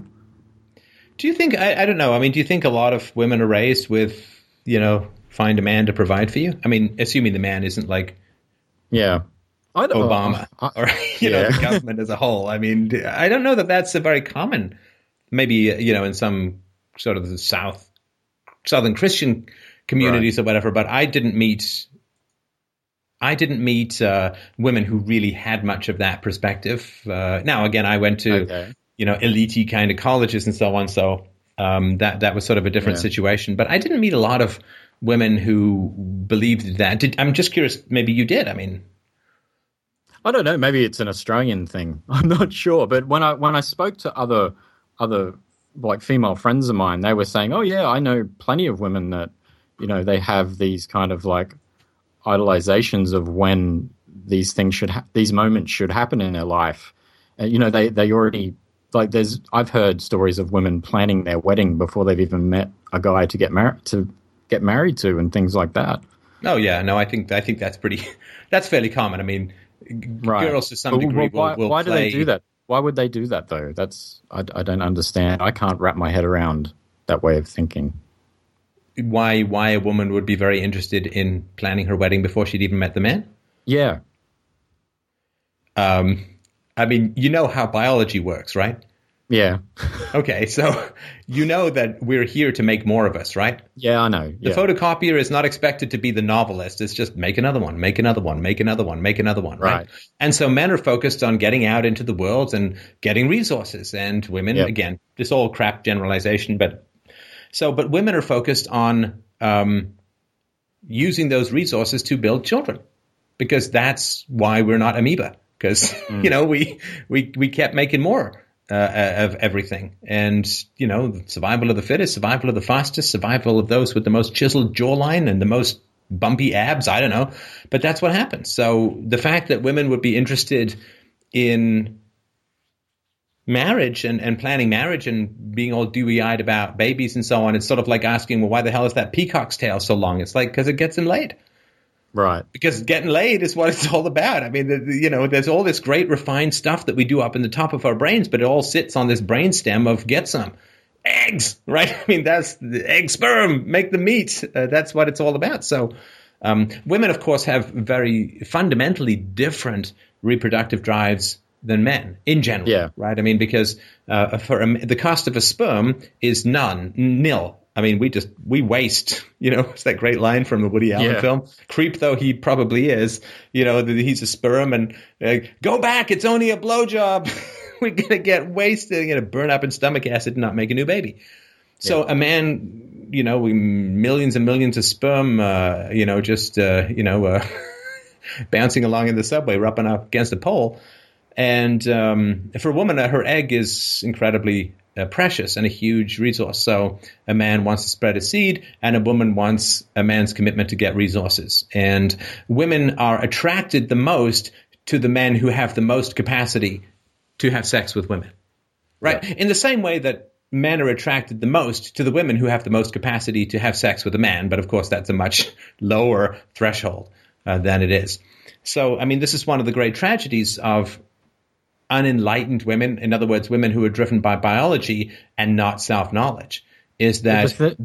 Sorry, go ahead. sorry, sorry, Steph. But the thing is, most of these women were like highly educated, and I thought, because yeah, I I don't know. Does that would that make a difference? Like a lot of these No, women. no. had- Education doesn't No? solve the, Oh, okay. education. Education doesn't solve the problem of self knowledge. yeah, right? I've met incredibly educated people who have zero insight into themselves at all. They have no Oh. observing ego that I can figure out. And they are driven by the windiest abstractions and the basest mammalian principles. And they just, they don't connect the two at all. right. That's kind of So yeah, so a woman wants a woman wants. I mean, th- this is the ideal for for a Mm. woman, just purely biologically. So a woman wants the alpha, alpha, alpha, and ideally, she'd like the alpha to stay in a committed relationship with her and make the sex only with her, right? Mm. But of course, the whole point of the alpha is the alpha has his pick of the litter, right? I mean, Yeah. he can go out and have sex with whatever women, and the woman's going to get older, right? And so the woman biologically is driven to get the most physically perfect, resource heavy men. I mean, if you look at Fifty Shades of Grey, Fifty Shades of Oh, Grey is like how a computer would program a book to make a woman's eggs ejaculate. I mean, Mm. that's exactly what the book is like. He's he's incredibly wealthy. Resources for your eggs. He's incredibly handsome. That means good genes for your eggs. you know, he's incredibly fit. That means good genes for your eggs and healthy genes for your eggs.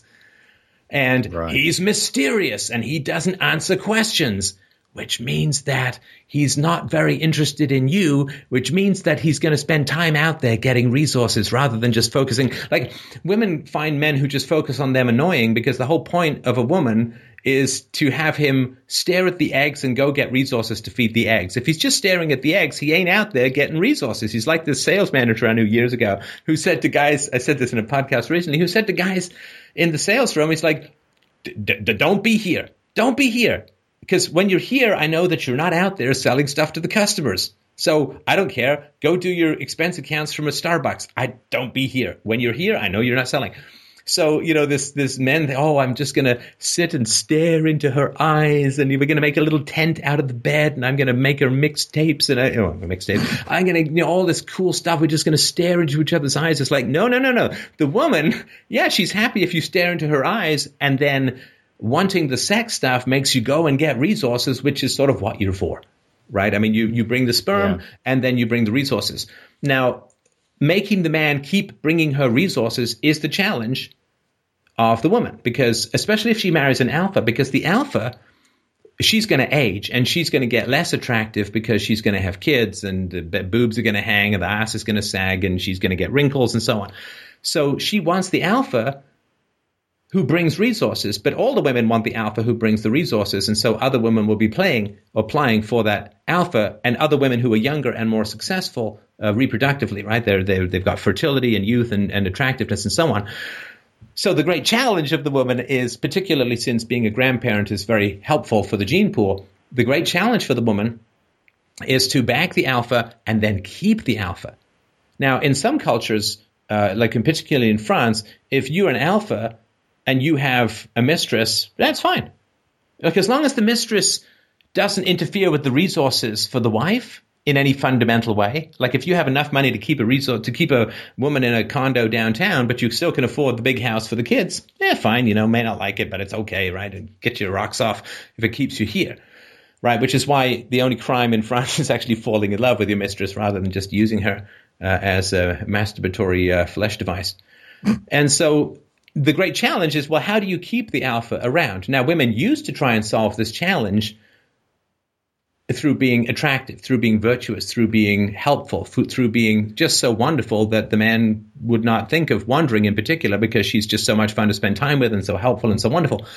That was really until family court came along. And now women keep the alpha around by just offering to grind up his gonads into a fine ginseng dust and run it through uh, the shotguns of lawyers and spray it all over the family court. So now uh, the men are bound in this like Robin Williams serfdom style to these women, and therefore the women don't have to be that nice, which is why the sort of rolling eyed, exasperated, nagging wife has kind of become the norm, right? The women who put up with the man. Well, but they don't have to be that nice any more than a postal worker has to be efficient. The women don't have to be that nice to keep the alpha around. They just have to get their hooks into him and then offer to basically saw his nuts off with uh, legal briefs. Okay. So what about uh, women that uh, when I was younger, okay, I I was a very good looking guy. I mean, I still am young. I'm only 31, but I was a musician. I lived in the UK. I had a lot of women throwing you got that accent. at me and Come things on. like that. Uh, I, You know, I'm not sure if uh, it was know, that as well. in the you put a you put a guy you put a No, guy. no, no, I've heard listen, you say this, right? right. It is important. Are you, are you, wait, were you in Australia and had an Australian accent? No, no, no. I, I lived in Okay, because that's like being four in. France and know how to make a sauce. I mean, it do anything for you, right? So you were in the colonies with an accent, which is basically like half a Ferrari or like two extra inches of penis size. So you know, So- you take an why- accent over just about because you know what does an accent do? An accent like ups your IQ by twenty points in the perception. If you have one of the cool accents, if you have a southern accent, sadly you just fall down a manhole cover in terms of people's perceptions. But um, so you you had the accent, you're in a band, you're a good looking guy. So all right, you got like panties flying all over, right? Yeah, so I was with uh, a girl at that time, and she was English, and I met her in England, and I was completely committed to her, even though I had all these women throwing themselves at me, and I never cheated on her or anything like that. But um, she, she would always accuse me of of being the one to cheat, just because I I had that um, kind of attention from women. Um, but then it turned out that in the end, she was the one that cheated on on me. But Wait, but the thing is, she she cheated on. on. me. She didn't cheat on me with an alpha. She cheated on me with some guy that was I would I would not even a beta, like lower than a beta. I don't know even know if that's possible, but Oh yeah, no, there's layers below betas. yeah. all the way down to zetas. But um, and how long were you going out with her before she cheated on you? Well, when I found out, it was at the end of the relationship because I ended it, and that's when I came back to No, but how long was that? Um, about three years. And were you going to get married? Um, no. Right. Why? That's probably why she cheated, but why? Yeah, yeah. Um, because at at the end of the day, we weren't compatible, and that's why I, it was one of those At the things. end of the day, you were talking about the end of 1200 days. What do you mean you weren't compatible? Um, well, we just. You mean you didn't- you you were a, in a band, a good-looking guy with an accent in a band, and you chose an incompatible woman because what? No selection. No, but I, I, I wasn't in the band when I was. I that the music happened after we got together. So we were together for about twelve months, and then I I got into doing to the into the music scene and things like that. what um, did you play? Um, I was a singer and guitarist. So Oh man, do you have a guitar? Yeah, so, yes, I've got a guitar. I've, Like there? Uh, yeah. Give me a second. I'll just. Do you want me to pull it You know, out? not, not right now, but hopefully you can give us a song at the end, Okay. I'll. if you don't, if you don't mind, because uh, I, I love hearing what the listeners can do. Yeah. Um, so it was one of those situations where um, we I think we were we were just together because it was convenient, and um, it, it, and I'm glad it ended. I'm I'm I'm happy if she's happy. That's fine. It do- it doesn't bother me. But I, I don't. I think I don't know why it lasted as long as it did. Um, probably because yeah, it was convenient for both of us at that time. Well, and can I am I right in assuming that just nobody better came along? Like, do you have any regrets and say, well, I wish I'd pursued that other person? No, no, no. It wasn't anything like that. It was just it. It. I was young and it fizzled, and it was a learning experience, and I learned No, from it No, it. didn't fizzle. No, it didn't fizzle if she cheated. Well, it, it- well, it didn't. It didn't exist to begin with. To be I mean, honest, that's like saying a supernova fizzles, right? I mean, yeah. No, it didn't. Okay. It didn't. It didn't exist to begin with. There was no. okay. There was no. All right, so let's let's move on from that rather drab scenario yeah, into a general theory. So your general theory or general question is around women in their late twenties. Yeah, yeah. Like women who are kind of getting close to, I guess they're grown up. To be frank.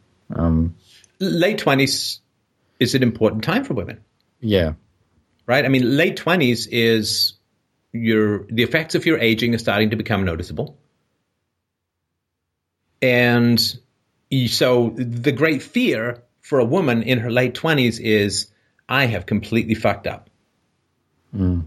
I took my time of greatest sexual attractiveness and I squandered it on a bunch of idiot players who never were going to commit when the whole point of my sexual attractiveness is to wring a commitment out of the man, W R I N G and R I N G, to mm. wring a commitment out of a man, and I squandered it. I did not invest my inheritance, I blew it. And now that I'm heart worn, I think, I believe, and I think there's evidence for this. I don't think it's proven, but I think there's strong evidence for this. I believe that a man can sleep around a lot more easily than a woman can sleep around. I think, I mean, with some exceptions. Um, like, I'm not talking about like gay community levels of sleeping around. Like, there's this gay actor, uh, I can't remember his name for now, but uh, a, a really good actor, Rupert Everett. Rupert Everett Oh yeah. he said uh, he said um, he said you know when you have too much sex when you're young you just get smashed up. Your heart just gets smashed up. You just can't avoid it. Because you're kind of used and you're using people. You don't you're not getting to know them. You're ju- you're using them as physical objects for mere mammalian lust. And even mammals do better than that. They don't just generally screw around and right? So in the gay community you know, as I had roommates once who they had sex, they met, and then they went on a date. Shockingly, their relationship didn't work out that well. I tell you, it's, it's a good thing I didn't know sex was that available to gay men when I was a teenager. I'm telling you. Oh, that's a story for another time. Anyway, Right. no, listen, I had a, had a roommate, a gay roommate, who basically had sex with a guy because it was a wrong number. Seriously, Oh, wow. guy guy called him up and said, "Is Bob there?" Uh, there's no Bob here. But you sound cute. And then a guy came over, they had sex, never saw each other again. what? A wrong number? And I got to buy flowers and movie tickets and, Wow. you know, cross my fingers for a month? A wrong nu- Anyway, it's just a good thing that that's not more widely known amongst uh, people who went to boarding school. Anyway, topic for another time.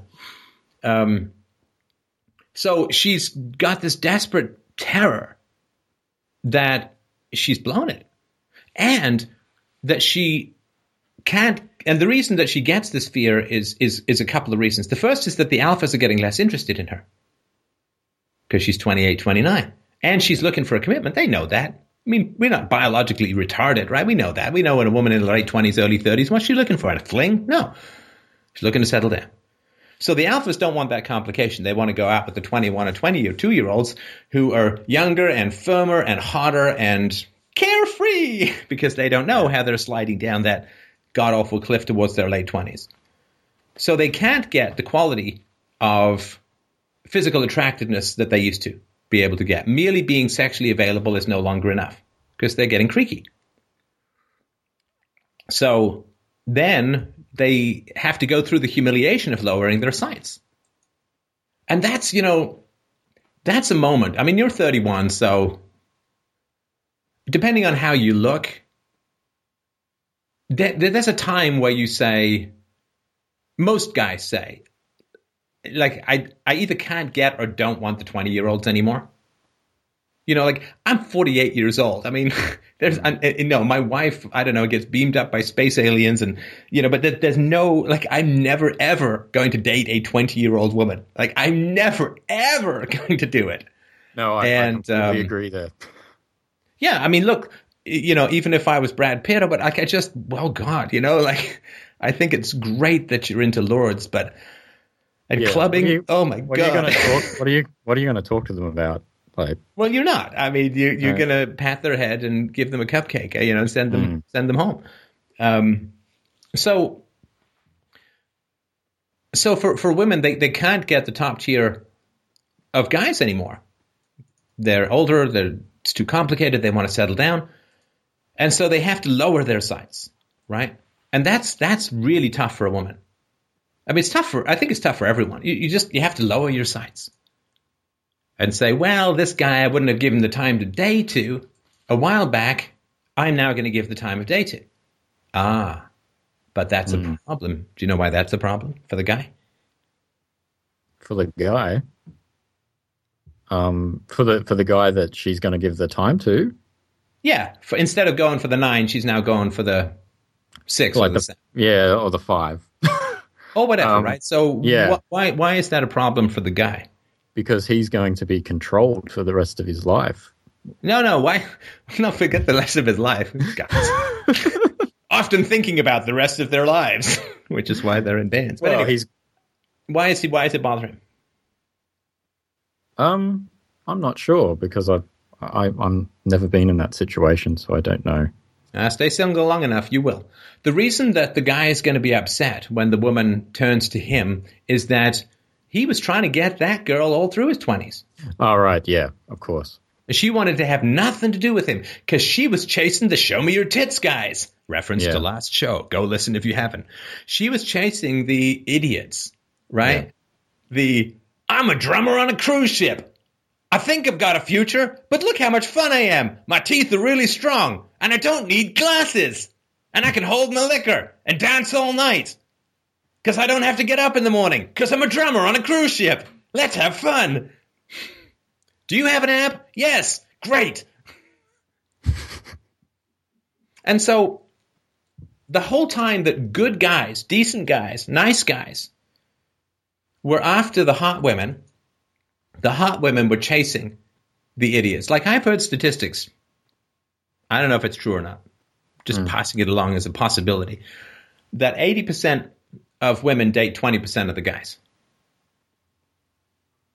So 80% of the guys there did, can't get their feet in the door.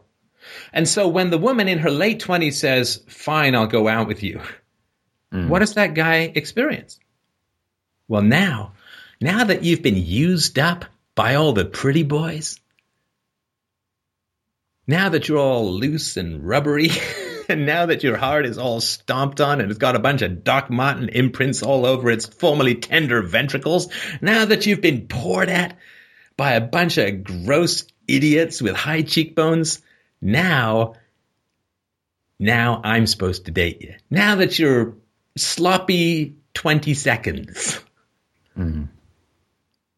Thanks. Not sure. Now that you have HPV, now that you have viruses in your pussy that can give me cancer if I have oral sex with you. Now that you're basically Chernobyl, now that you're fucking radioactive, it's my turn. Yay! I'm so excited. Because this guy, of course, you know, when puberty hits, you start eyeing the pretty girls, right? It's just the way biology works. You can't fight it. Yeah. I mean, you don't have to act on it. You can't fight it. So this guy, by the time he's in his late 20s, he's like 15, 16, 17 years of trying to get women who won't give him the time of day because they're busy chasing guys he knows are going to break her heart. He knows for a fact that the women, the, the guys that the men chase, sorry, the guys that the women chase in their teens and their 20s are going to break their heart. And then when they're all twitchy and fucked up and insecure and nervous and have no experience with any kind of intimacy, any kind of connection, any kind of constancy, when they're all kind of estrogen hysterical and jumpy from having been having had their heart driven over too many times, when they're physically and emotionally scarred,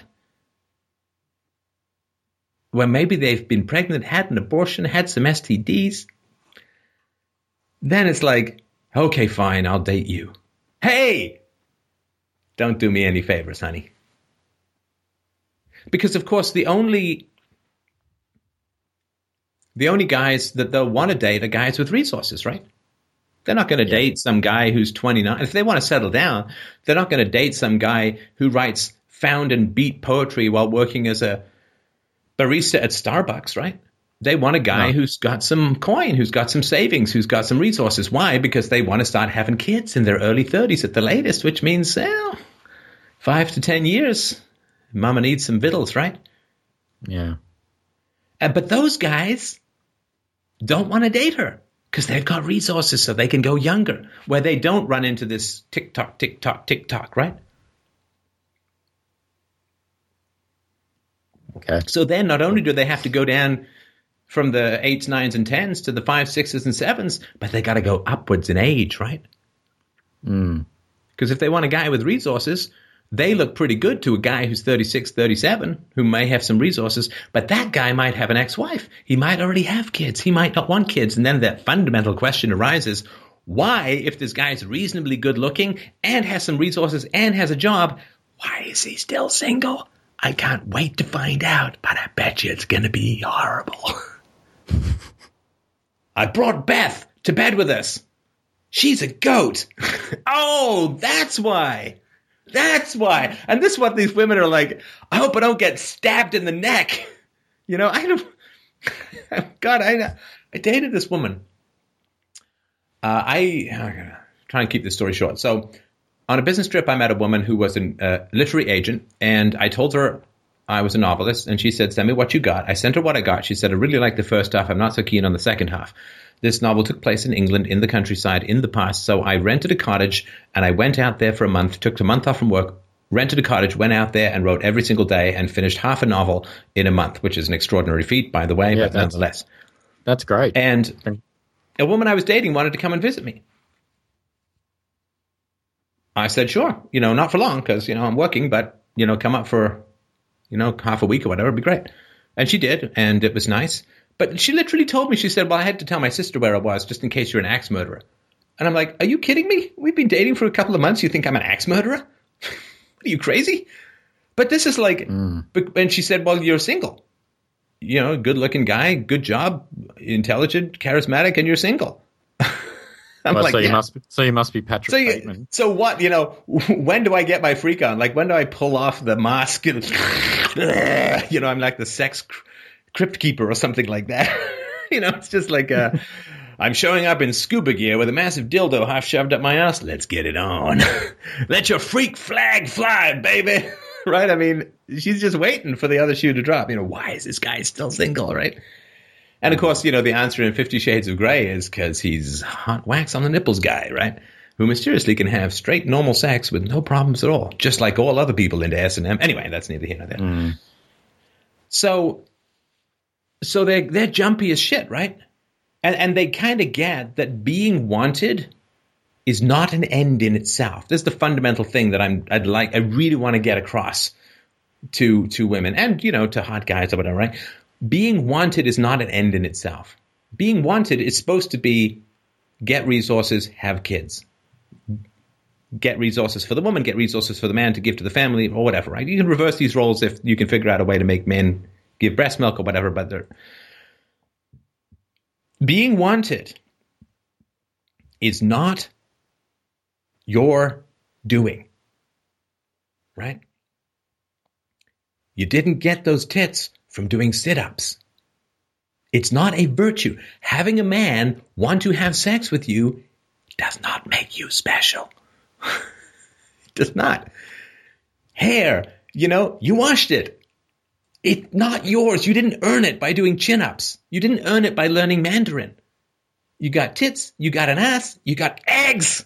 All you want. Eggs! Oofs! In other countries. Ooflets! Eggs.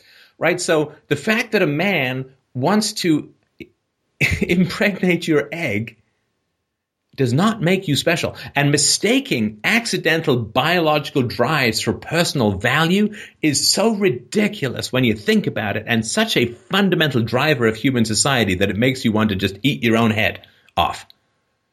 Like, thinking that you're worth something because you're sexy is like thinking you're a great businessman because you inherited money. Just an accident. Doesn't mean anything. Yes, men want pussy. You happen to have one.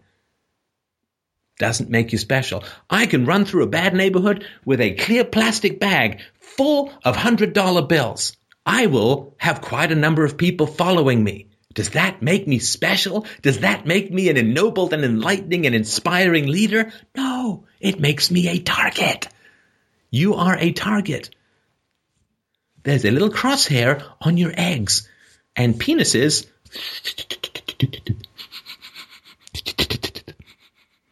Can you smell those? Are there any eggs out there? Can you smell them? Are there any eggs out there? What do I need to do to get us some eggs? I want to make another penis. I don't care about you. You're just this big giant robot that helps me to make another penis. If I could get over there on these balls, I would. But these balls were developed before there were roads. Can't roll. I wish I had little stilts and I wouldn't need your big, galumphing, smelly mess of an idiot face that says stupid things and makes me not get eggs. It just wants to be out there like a fucking wheelbarrow. Just wheel it around and roll up the legs while they're sleeping if they could and get you another divine second coming. A third coming, I don't know. So that the uh, balls want to make another ball, pussies want to make another pussy. That's and we all know this in our heads, but in our hearts, it's like I'm so hot. He wants me. No, he doesn't. He doesn't want you. He wants your eggs. You know, it's like if I'm running down the bad neighborhood with the hundred dollar bills in a plastic bag. I'm popular. They love me. They're willing to listen and follow. And no, they want the money. They they hit you to get the money. They'll lie to you to get. They don't care about you. They want the money. And for women to remember that eggs don't make them special is really tough. Because it's a huge amount of power for women who used to be trained on how to deal with that power, and now that power is just mutant and rampant and steroided and gone nuts and crazy, insane hypersexualization of, of the culture. Women used to be taught like you basically have a whole bunch of bombs and the bombs can go off in a controlled manner, or they can go off and take out half the fucking village. But they're going to go off either way. Now, the controlled manner is you get a man to commit, you get the eggs, you get the babies. There's your controlled egg explosion. The uncontrolled manner is you fuck a lot, bad shit happens, you run out of time, your eggs die. Nothing but a smoking crater of regret for the second half of your life. Mind your eggs. Be careful of your eggs. You are the egg carrier. Doesn't make you special. Doesn't make you special. Any more than having money makes you wise. It's just the way that the world evolved. it's the way things work. And so women in their late 20s begin to figure this out. And they say, shit, I was supposed to use my prettiness and my hotness and my attractiveness to get commitment from a man. But instead, I used it for recreational vanity sex fests that have left me heartbroken and full of antibiotics. Not a very good plan. And I feel some sympathy for women because, of course, there's lots of people out there saying you're special because you're pretty. You know, being pretty is the best. Yeah, just ask Halle Berry, who's now trying to get her sex addict ex-husband to stop siphoning sixteen thousand dollars a minute out of her handbag. Mm. God, I mean, if if beauty was wisdom, I mean, Marilyn Monroe would be doing these videos. She'd still be alive and probably still be hot. But um, so there is this looming sense of disaster, and it happens to men too in their twenties too. And the way it happens for men too is men say, "Well, I sure self-indulged a lot. I got really good at Call of Duty three, and I know how to make a latte." But I don't really have any money with which to build a family. Oh shit. Right? So with women, it happens with aging eggs. And with men, it happens with deflated bank accounts and deflated prospects. Right. You know, like I worked like a son of a bitch in my 20s and my 30s. My God. I know I worked since I started this show hard too. But the guys I knew who, you know, I'm going to go to archaeological digs. Do you want to become an archaeologist? No, that's a lot of work. I like digging. I I sure like to go prospecting for a summer. That would be cool. I'm going to go tree planting because I hear you get lots of sex. I mean, all that digging of holes and planting of seeds. Ooh, it's hot, blue spruce kind of action in the Everglades. And they go off and they do this shit. And I was like, man, that's fun. God damn, I hope, sure hope I don't get cancer when I'm 46. That would suck. Right? Or that, I'm going to go backpacking. I'm going to go pick grapes in Queensland because I hear it's really cool in Australia.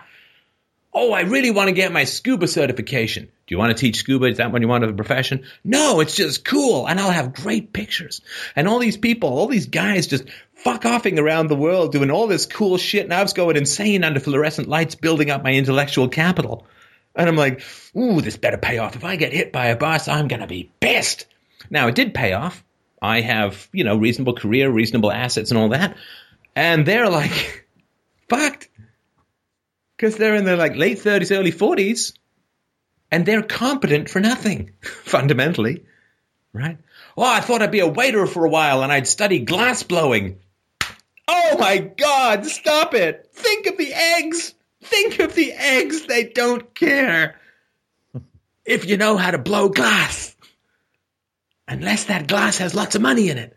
Or can be sold for lots of money. Or, uh, I'm going to make crafts. I literally had a friend. Oh my God. We played Dungeons and Dragons together. His plan I'm going to paint paintings and, and get this. You think that's, think that's not smart enough? I'm going to make duck decoys. Right. You know what those, do you even know what those are? I have no idea. You sound too cool to know what a duck decoy is, right? Um, so a duck decoy is if you go duck hunting, you have to put these decoys on the water. Oh, okay. Yes, I get. Well, because we then, really, like the other ducks say, "Oh, there's ducks down there," so there can't be any hunters around because then the ducks wouldn't be there because the ducks. So they ducks can you shoot the ducks, right? Right. Yep. So okay. you really got to work. You know, you this guy's like, you won't believe how hard it is to become good at making a realistic duck. It's like, I will now shoot myself if you continue this sentence because not only do I not know, I would pay good money to never know. Do not tell me the intricacies of carving a duck's ass so that it looks like a duck's ass to another duck. Please God, I would rather hear how somebody makes Lars's girlfriend out of rubber and papier mache than know how you carve a duck's eyeball so that it looks like another. Sorry, I just shot myself even talking about it, but I just winged myself, so I think I'm okay. but so women, like, they're like, oh, I fucked up when I should have been building like a relationship to to have kids. I fucked up in my 20s, and now I'm really screwed because I've got to try and scramble to find some guy to commit me, can, to commit to me when I'm running low on looks and when I have this agenda and the guy knows it's too obviously about the eggs. See, in your early 20s, you can make it subtly about the eggs. But in your late 20s, it's like, hey, we're gonna, you're going to get married. Uh, sure, how much money do you make? Uh, have you, how long have you had your current position? Uh, what's your education like? It's just like egg, egg, egg, egg, egg, egg, egg, egg, egg. and nobody can pretend that there's anything to do with love or romance in it, right? Mm. And that's not good. You need the illusion of romance to generate the fantasy of love to generate the prison of commitment. No, I'm kidding. I love you, Mary. But... so guys don't gather resources, and women don't trade in on their attractiveness, and then they, there's a fundamental mismatch then in their late twenties, because the woman wants resources for the eggs, and the men around her who aren't married don't usually have resources, and they begin to panic and there is, I mean, I have. I don't, I mean, I don't really have any fundamental regrets. I certainly made mistakes, but I don't really have anything where I look back and I say, God, I ever fucked that up hugely. I don't, I mean, I, I sort of think about that every now and then. But the people I know, their regrets, like who didn't prepare, you know, and I read in my early 20s, I was reading a lot of Jung, and Jung said, you know, the, the first half of life is designed to prepare you for the second half of life. You know, that was always really, really an important statement to me. Mm. You know, first half of life, you go out, you, you conquer the world. You, second half of life, you've got to kind of reap some of the rewards of what you did earlier on. And now I'm in the position with this show, I can do some of that, which is great. But the people who've not planned for the second half of their life, who just literally dicked around for men and for women, or as they say, right, rode the cock carousel and thought they were special because men wanted to have sex with them. Oh my God, of all the ridiculous reasons for feeling special. It's like a rock feeling special because the earth wants to hug it. It's just the way physics works, rocket. Don't make it special. See all the other million rocks?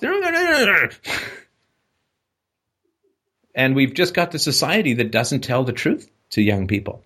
I mean, the truth is that I think, that's what I might tell my daughter if she asks when she gets older, if you want to have kids, I think it's pretty good to have, if you've got a good childhood, if you had a good childhood, have them kind of young. You know, have your kids in your 20s, and then you got your late 20s, your 30s, your 40s, your 50s, your 60s, your 70s to do whatever you want in terms of career. But once you start investing in a career, I mean, if you want to see, I'll shut up in a second, but if you want to see a portrait of a neurotic, childless woman, God help me, I clicked on it by accident and then I just found it quite compelling for reasons that I don't think even the creator of the show is aware of. There's a show on Netflix called The Mindy Project about this woman who's in, she's a doctor and she's 31 and she's freaking out about not having a boyfriend or a husband and wanting kids and all that. And it is brutal because she put all this time into becoming a doctor. She's been a doctor for a couple of years and now she wants kids. Well, that was fucking great, wasn't it? You know, like only a third of the women who got MBAs are actually in business anymore. The rest of them fucked off to have kids. Great! Yeah. What a huge waste of fucking social resources that was. Good job, Yeah, I- everybody. I know Great. a lot of I've I know a lot of people who went to university, got these degrees, and then they just wanted to be housewives. And it's like, well, why did you bother in the first place? Well, because that's where you meet Well, that's where that's where you meet the, the maximum Yeah, providers Yeah. is in university, right? Yeah. Well, in in Australia, it's government funded, so it comes out of taxpayers' money. So Oh, right, right. yeah, so yeah, it is, uh, yeah, it's a huge waste of resources for women to Yeah. get this big ass education and then go home and be housewives.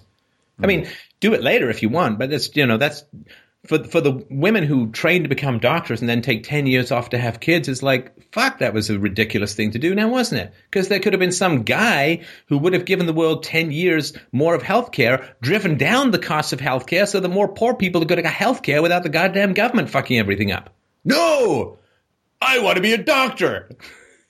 Okay, then be a doctor. Don't have kids. No, I want kids. Anyway, so I won't see them.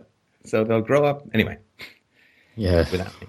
So I think that's a lot of the stuff that's going on in the late twenties, and it, it, it starts. It's like this slow uneasiness.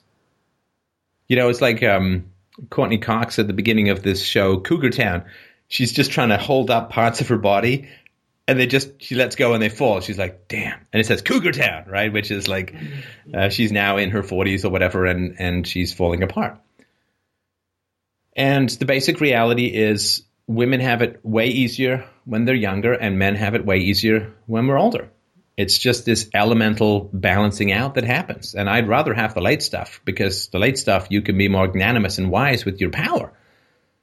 But women have fertility when they're young, and men gain in resources as they age. And so basically, older men with resources are like supermodels for the age bracket, and even for younger women.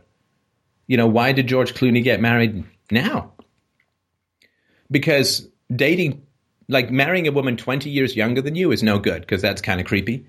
15 years is kind of like the outside, right? So he's 50 and he got married to a woman who's 35. Well, there's a shocker, right? Because if it was 30, you'd be like, yuck, he's old enough to be her dad. Once you get to that threshold of old enough to be her dad, it's pretty creepy, right? Which is why 15 is like the cutoff, unless you're Paul Walker, in which case it's the cutoff in another way. She's too old.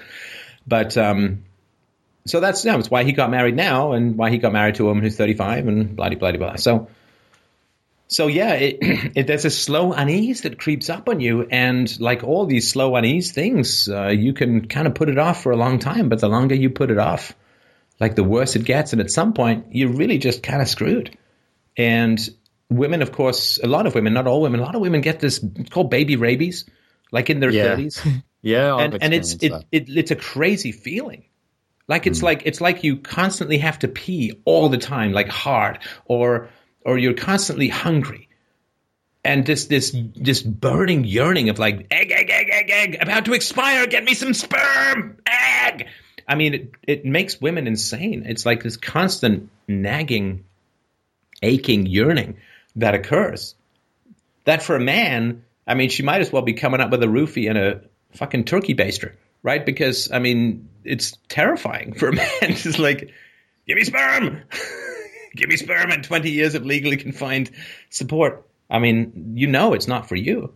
And uh, at that point, I mean, it's a complete disaster. And all of this stuff was well known in the past, and we've just done a fantastic job of obscuring it from everybody relevant. Yeah, nobody really tells you this stuff when you're younger. No, and it's complete dysgenics because smart people, uh, smart people don't have children they can't afford, and they have a huge amount to lose from ending up on the welfare bandwagon. But dumber people, they don't have much to lose. They can't make much money anyway, and they just act on the impulse of the moment, and uh, you know they do fine. They do fine on a couple of grand a month in money and benefits. Yeah, it's great. I mean. My, my, I can either flip burgers and get less, or I can have three kids and get more. I mean, smart people wouldn't make that decision out of a basic empathy and care for the child. But idiots and cold hearted fools make those decisions all the time. And so we've got this weird dysgenic situation where we're basically just paying idiots to breed and taxing intelligent people to stay away from each other with anything remotely resembling fertility. Well, that's uh, it's going to have its effects. I mean, IQ, IQ is pretty heritable. Does that help at all? Yeah, yeah, that was great, Steph. That was really good. All right. Well, I'm actually I'm actually in a relationship at the moment. Um, I'm engaged to be married, which is great. Um, we've been together for almost two years now, so it's all good. Everything's going great on my end, but it was just something that I was just curious about. Listen, if you have a daughter or a son, you know, tell them this stuff. Start early. Yeah. Yeah, well, we're not sure if we're going to have. Well, we're not going to have kids. We've made that decision. So, um, my um, fiance, she's doing her PhD at the moment. So, that she's that's what she wants to do with her life. And I myself, I'm starting a master's degree soon. So, um, we're very into. Um, she is thirty. Yeah. Well, I think it's a shame. I mean, I'll, I'll be honest with you. I just Yeah. I think it's a shame. I mean, that doesn't mean anything. It's just my idiot opinion from the other side of the internet. But I mean, if you're into self knowledge, if you're intelligent, well educated people, breed, you selfish bastards, breed. I know. We've been told uh, we, the amount of people that have said that. It's um, You've got musical talents, Yeah, good look, and I'm sure you can inflict an Australian accent on your brood. So yeah. the Well, we don't know where we're going to end people. up. I'm sorry. Well, we're we're planning on. We don't know. Like she's almost finished a PhD, and we're planning on moving overseas. So who knows what could happen? So we we eventually want to settle in um, probably Who knows what could happen? Um, you do know how yeah. this works, right? There is some choice involved. You don't just like Um, uh, you don't just drop your sperm on a blender and you know, hope she's not bending over, right? I mean, this is not how it works, right? No, we're we're pretty adamant. I'm going to blindfold myself and throw handfuls of it all over the place. Wonder what's hmm. going to happen. no, don't sit there. okay. Anyway, th- uh, think about it. Just just think about it. Think about it. Think about it. If you're into this hmm. show, if you're into peaceful parenting, if you're smart people, I mean, it's just think about it. I mean, I know you have, and obviously, if you don't, Yeah. fine, fine, fine, right? But I well, mean, it's not just that. What an incredible just that, opportunity! Steph. It's what an incredible opportunity for kids to be born into your family, right? Yeah, I know, but it's not just that. I also like we both have. Um, like I have Crohn's disease. So have you? Do you know what Crohn's disease is? I do. yeah, so I have that, and and um, my girlfriend's actually going through a lot of um, testing at the moment. They're not sure if she's got MS or if it's something else. So we've both got, um, yeah, conditions that we we think. Well, is it would it be selfish of us to have a child and pass on, um, you know, a burden to a child? Would that be a selfish thing to do, knowing that you have medical conditions? Um, I mean, I know dads who have Crohn's, Yeah. and um, it makes them obviously very careful about the condition. And uh, I hugely sympathize. One of the best men at my wedding had Crohn's, still has Crohn's, and so Yeah, well, I not- hugely sympathize. But there are dads who who do it, and uh, I mean that doesn't mean anything because of course there are different degrees and all that, but it's not necessarily a uh, a deal breaker. Yeah. Well, fair enough. Well, listen, uh, I when are you going to get married? Um, probably once once the study's done. Um, once we're both finished studying, we're going to get married, which is probably maybe we've only just got engaged, so we'll probably give it maybe a year or two. Um, we don't plan on having a big wedding or anything. We're just going to do something really small with our close family and friends because that's the thing I don't.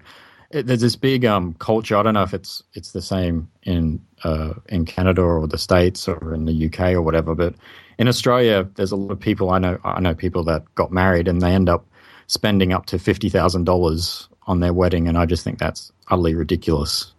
Um, Yeah, that's. I mean, that's just Yeah. stupid social vanity, right? yeah, Look at the- me. The I average can- wedding. I can light cigars. The average- hundred dollar bills. Actually, I'm pretty I sure I read. but- Yeah, I, I'm pretty sure I read the average wedding here. Like what you know, what the average person spends is around thirty thousand dollars, which is is crazy. Yeah, it is Absolutely I mean, it's- crazy. it's- um, like I And mean, I- I I've went- talked about weddings before. Like I, I like the social investment and the public declaration of "Don't let us screw this up," and if we get upset with each other, convince us to get back together.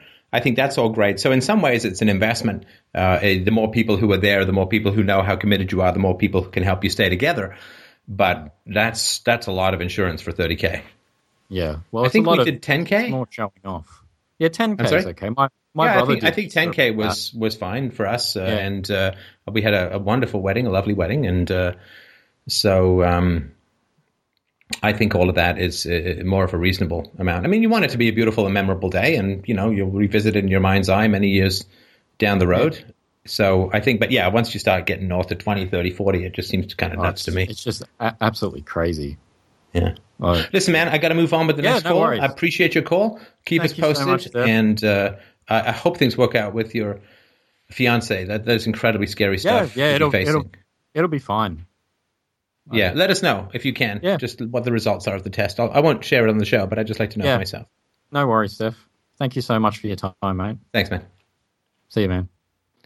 All right, Dwight is up next. Uh, he wrote and said, I've been arguing with a lot of communists, and they all have the same logic that occurs during their arguments, blasting the classes and social hierarchies in a factory. And there's just something I've recently done that I'm afraid of. I've rejected their argument that, are, that there is actually such a thing as class. Is there such a thing as class in a monetary disparity, or is it something else? Well, the first first rule of Dwight Club is you do not talk about Dwight Club. Um, so, w- w- tell me what you mean by class. I mean, it's one of these words that gets tossed around more often uh, in sophistry than it does with knowledge. Yeah, yeah, I understand. Uh, I did some kind of individual research on it, and uh, I tried looking for a definition first. Right? Can you hear me? Yeah, yeah. Go ahead.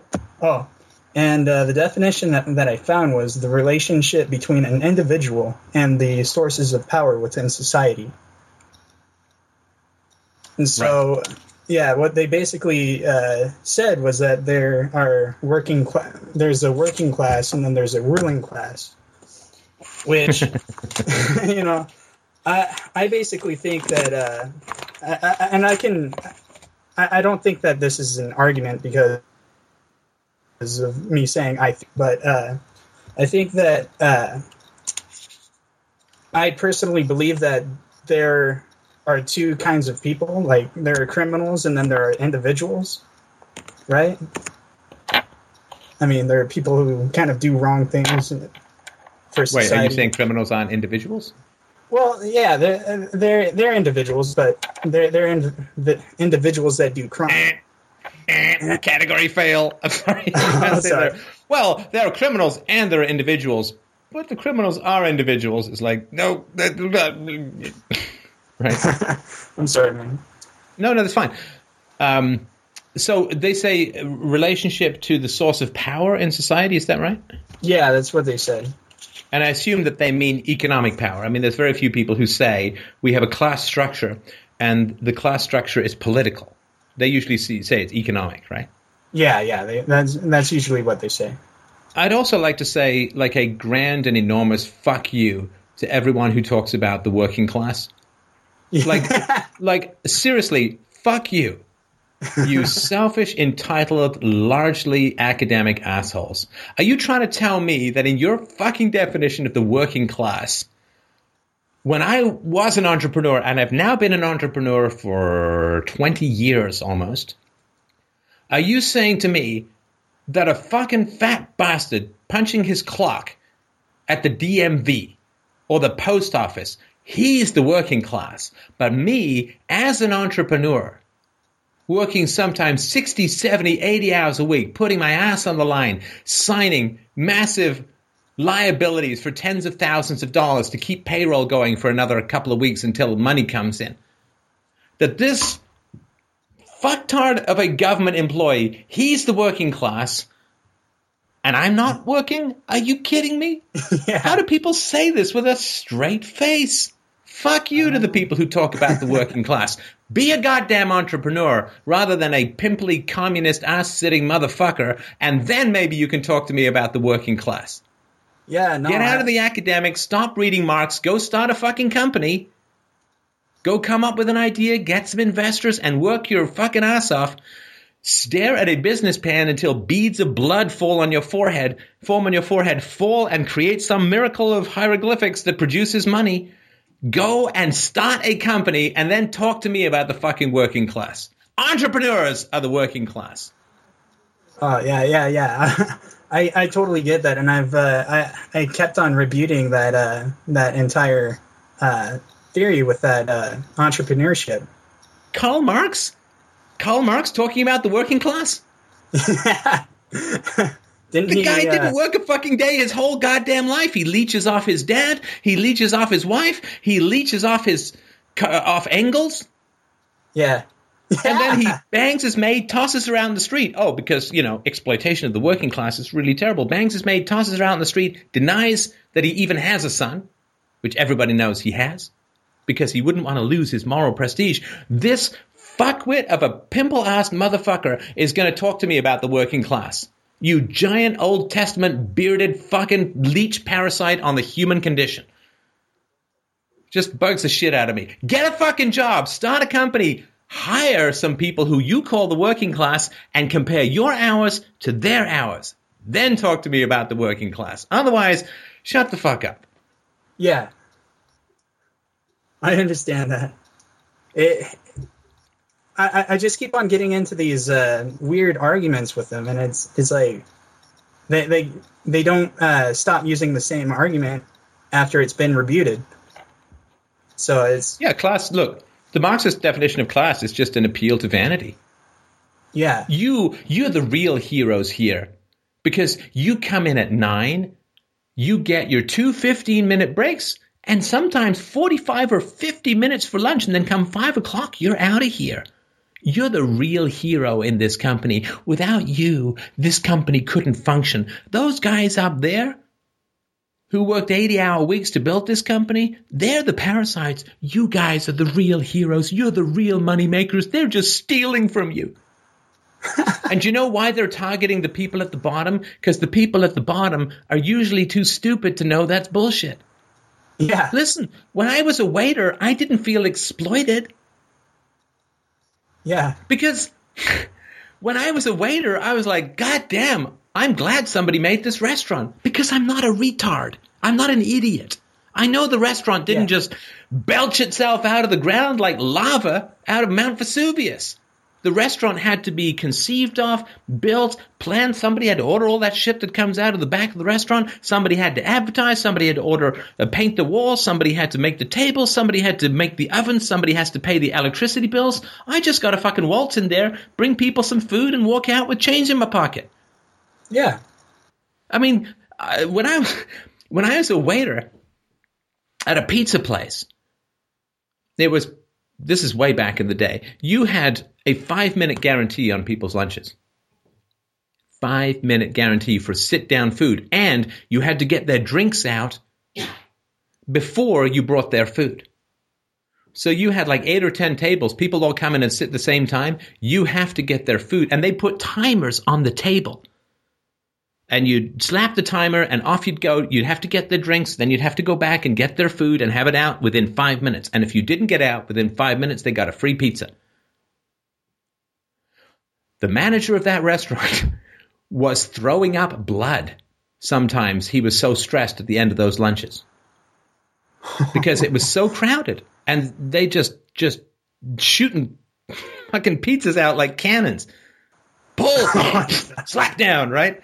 And uh, I mean, Yeah. I was like, people would say to me, "Hey, do you want to go be part of the parasitical managerial class?" It's like I really don't, because Yeah. he's like, his eyeballs are yellow with stress. Like he's throwing up blood. I don't want that. Yeah. That's not for me. Right? No, thank you. I'm just going to come in, tie my little uniform on, throw some pizzas at people, and go home. So the idea that I was somehow viciously exploited, you know, those same people who say to the working class, you're being exploited. Do you know how I really no longer felt exploited when I couldn't get a job? When I graduated in the early 90s, a terrible recession.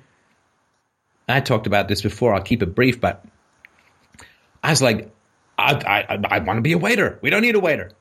Got more waiters than we can handle. We're firing waiters everywhere I went. Nothing, nothing going on. Look, I'm free of exploitation. Yeah. I'm free. Get a brother, get a crust. Yeah. Yeah, I can't waiter at the restaurant, but maybe they're throwing some food out in the back. I'm going to go taste me some dumpster freedom. Jesus Christ. I mean, Yeah, no, look at people who that- can't get jobs.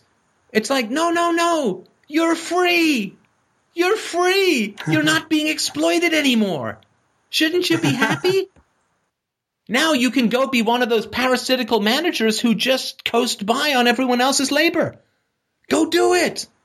So easy. Mhm. I mean, if you could get shit for free, everybody would be a manager. The idea that there's no costs and benefits to being a manager, they get paid more.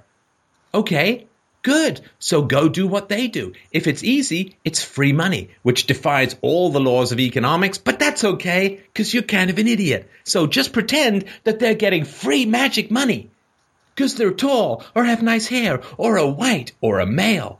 It's free money. So go get some if it's so easy. Um, but they don't want to do that. They just want to sit there and have people like Iago pour these resentments into their ear.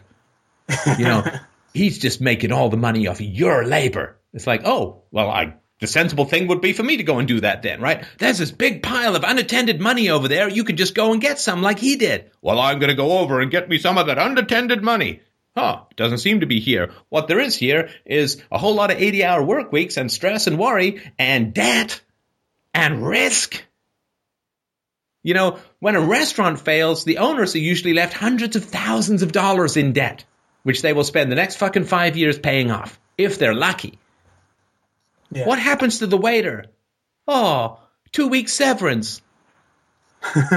you poor, poor, exploited bastard. Good lord. Yeah, uh, something that uh, kind of broke my uh, indoctrination was when I went up and worked for my aunt and uncle. They were they ran their own business, they their own janitorial business. So, I mean, I, I got a little bit of an idea of how entrepreneurship actually worked. when yeah, it's this that. weird thing. Like people think that when they go home, the, the the the managers just sit there, roll around in free money. It's like, Yeah. who's paying those property taxes? Who's doing all that paperwork? Who's paying the taxes on the corporation? You know, when you go home and watch fucking Ally McBeal, they're sitting there up to their eyeballs in paperwork. Yeah, Who's dealing with the health and safety regulations? Who's making sure that uh, all of the food is kept in the right spot? Who's you know who's fixing all when the freezer breaks down? Who's doing all that shit? It's not you. It's Yeah. not you. You're just coming in and complaining about being exploited, yeah, as opposed to you know we have a mutually beneficial arrangement. You have costs and benefits. I have costs and benefits, and you know what? It all works out. I don't want the stress and debt, and you want more money, and you're willing to accept the stress and debt. So there you go, costs and benefits. But nobody definitely. likes to think about costs and benefits. They don't want to think that Yeah. the choices and consequences, right? yeah, I went to the gym, you sat on the couch. You have diabetes, I don't. Costs and benefits. You Yeah. you stole my insulin, you exploiting bastard. Well, choices and consequences. You smoked, I didn't. Anyway. Yeah, so the, the class thing, it, it just bugs the shit out of me. And look, I'm not saying that employees don't work hard, they do. yeah, Sometimes, for sure. but they didn't start it. yeah, They did not start it. Yeah. They didn't take the risk, and they're not legally exposed to the liabilities Mhm. of the com- of the company that fails.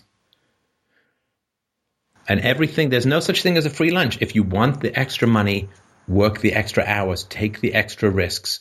There's nothing free in this world. There's no free lunch, and nobody is being exploited. I mean, outside the political system and all that. It's just choices and consequences. I was not being Yeah. exploited when I took a massive pay cut to do Freedomain Radio. It's not exploited. Choices and consequences. I have a richer, Yeah. deeper, more meaningful, more passionate, more involved, more engaged, more helpful life to the good and a more harmful life to the evil, which is exactly what I want. Mwah! But Yeah. choices and consequences, it all could have blown up in terrible ways. yeah, definitely. So it's just choices and consequences. I look, I have no problem with people who want to be employees, who want to sit on the couch, who want to stuff their faces with Cheetos. I don't fine. I'm not going to sit there and finger wag and be the ultimate asshole ninja police of ultimate fitness and health. I do do it. Yeah, Just accept that choices have consequences. If you don't want to start a restaurant, that's fine. If you want to work your magic amazing human brain potential to the point where you are a very good food carrying robot, go take the food from here and put it there. That's, and then take the plates from there and put them there. That's your job. You are a conveyor belt with an apron. I've got no problem with that. I did it for years. Nothing wrong with it. Do that. Then you don't have to go to school. You don't have to take any risks. But you know what? You get paid for what you know. And knowing how to move food from A to B is not knowing very much. yeah, Knowing how to start and run a restaurant, yeah, a little more skillful. You know, when I was mm-hmm. stocking shelves when I was 12 years old at a convenience store, yeah, I was getting paid $2.45 an hour. I was happy that there was a convenience store that was willing to pay me $2.45 an hour. And yeah, it was a little humiliating. Girl came in that I liked. Here I am on my hands and knees, scraping gum off the floor. and I'm looking up and I'm like, this is really not the hottest posture for, for a young man to be in. yeah. Look, I'm a gum scraper. Want to go out sometime? I'll probably wash my hands. Yeah. But you know, I I was happy to have the work. You know, I got my first job at, at the age of eleven in a bookstore. Happy to have the work. Got up, took the subway for, took the bus and the subway for an hour and a quarter to get to work. To work for four hours. Took the bus back. Great. I mean, what was I going to do at the age of eleven? Start my own bookstore? Not likely. Yeah. So this class thing, it's just a way of telling people that their risk-free choices should get the same benefits as risky choices. Yeah. That their inertia should get the same benefits as energy. Yeah. That their reactive comfort should receive the same rewards as proactive discomfort, which is also called entrepreneurship. Yeah.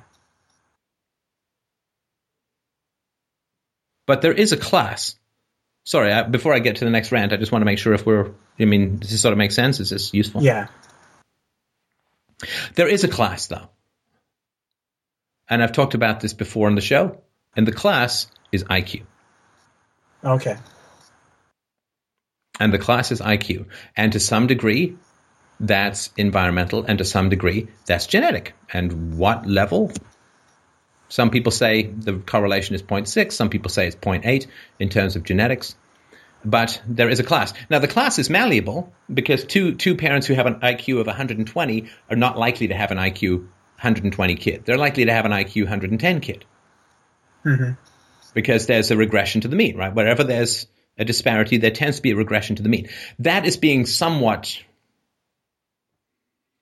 reinforced, or actually, sorry, that's being somewhat undermined because since the, sort of the 1970s, uh, particularly in American society,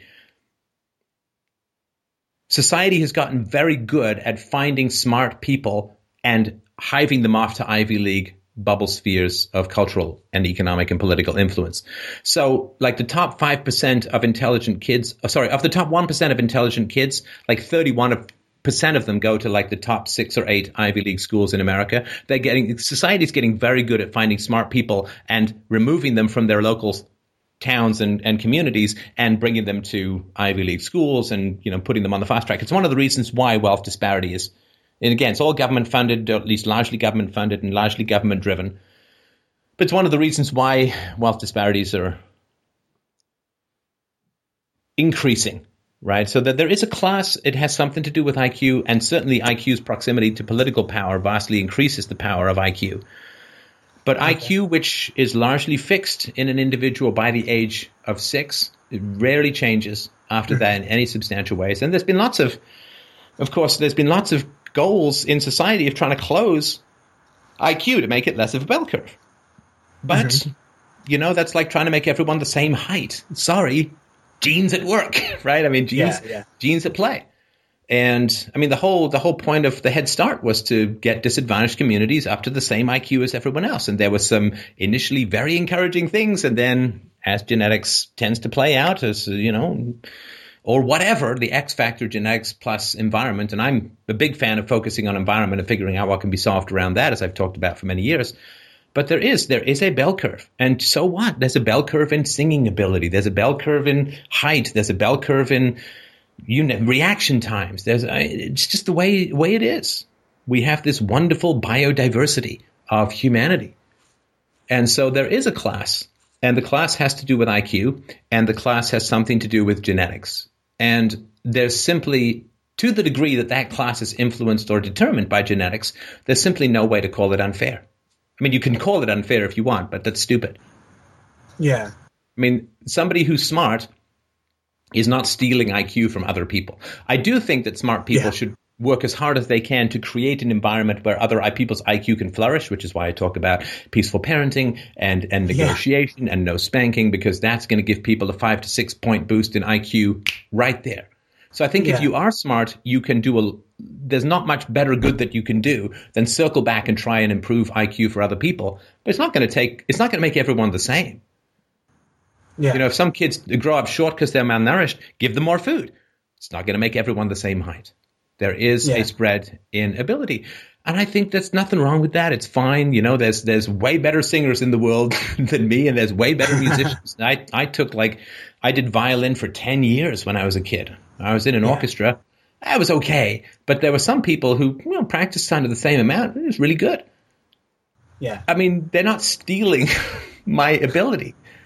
And Yeah. and low IQ doesn't mean that there's any fundamental problem with success, right? I mean, I, I think Muhammad Ali's IQ was like 78. 70 is like borderline retarded. He had an IQ of 78, but he had energy, he had drive, he had charisma, and he was a good looking guy. And so he made something of himself. So it's not the fundamental determinant. But to me, when people are talking about class, it's sort of like when people talk about the NBA.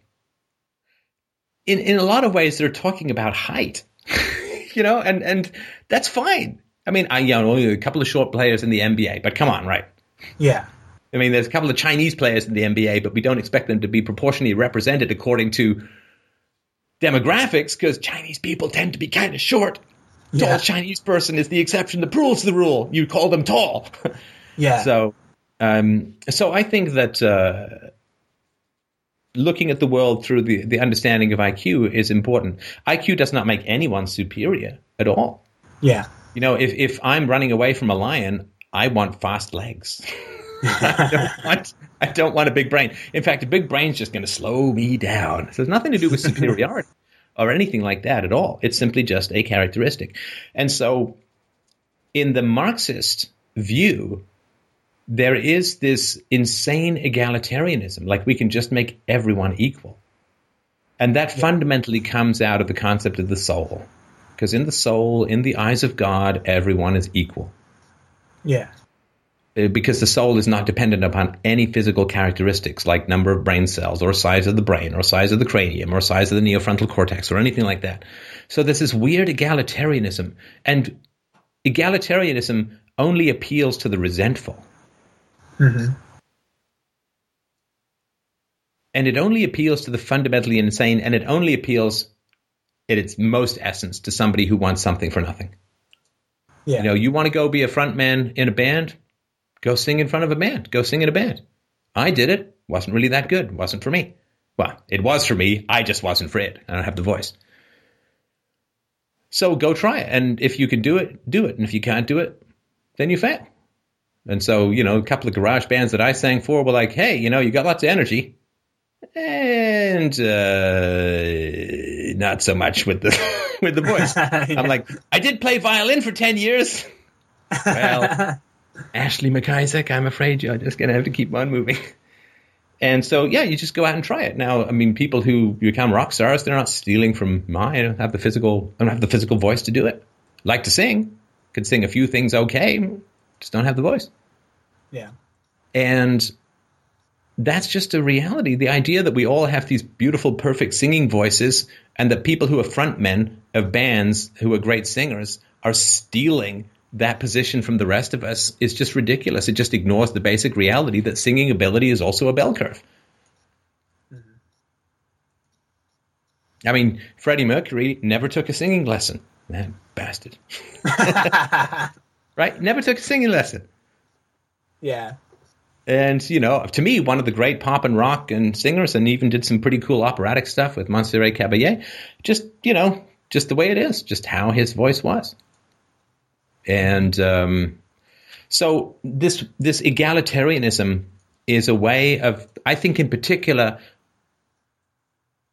it's so easy to lie to the lower IQ folk, Mhm. and it's so wrong to do so. You know, if if I cheat if I cheat someone who's really intelligent and really savvy to what I'm doing, like if I if I can get Bernie Madoff to invest in my Ponzi scheme, I'm clearly a bad guy. But you know, eh, he knows kind of what's going on. He knows the scene, right? Mhm. if I get some, I don't know, some 17 year old with an IQ of 75 to invest in my Ponzi scheme, That's like evil with an extra side heaping of unbelievable douchebaggery. Yeah. Because to, to lie to the less intelligent is so easy that to do it is even more immoral. Like if I if I want to go and beat up someone and I beat up and pick on someone my own size, I'm still initiating force. Still wrong. But if I go and you know punt a midget, yeah, I'm initiating force. It's not really a fair fight. And this is what troubles me about Marxists is that they really do fasten on the less intelligent. And same thing's true of religion. I mean, religiosity decreases almost proportionate to IQ increase, which again is not to say there aren't the outliers, but as IQ increases, religiosity decreases. So religion really is a virus that preys upon the less intelligent. And Marxism, to me, because it tends to try to appeal to the resentments of the lower IQ people because they're quote workers, which means they're not entrepreneurs, they're not uh, they don't have the intelligence, the skill, the drive, the ambition, and there's nothing wrong with that. It's perfectly fine. I need roads too. Mm-hmm. But because the the Marxists and the leftists they tend to prey upon the lowest, well, not the lowest, they tend to prey on lower IQ people. It's far worse because it tends to be more intelligent people identifying the lower IQ people and then going in to stoke up fear and resentment in them. An intelligent, like a reasonably intelligent person, when told about going to be burned in hell because a sky ghost doesn't like that you touch yourself, will say, A, why are you so interested in me touching myself? and B, I just don't really buy it. And I'm not going to buy like if I go to an atheist and say I'm going to sell you insurance from demonic possession, the atheist is going to say don't really need it. And if I am going to go to a person with an IQ of 120 and say I've got this imaginary disease called sin, which I will now need you to pay me 10% of your income to pretend to cure you of, the intelligent person will say, "I know, I get off my lawn, right? Please." Just, just yeah. stop it, right?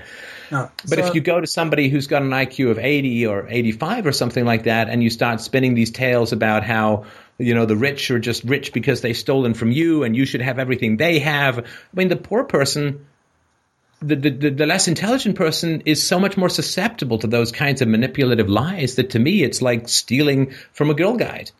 Mm-hmm. I mean, it's, it's, it's in the same moral category as stealing from Mike Tyson, but just extra douchey like extra ugly, vicious, preying upon those unable to defend themselves intellectually douchebaggery. And that's what really troubles me.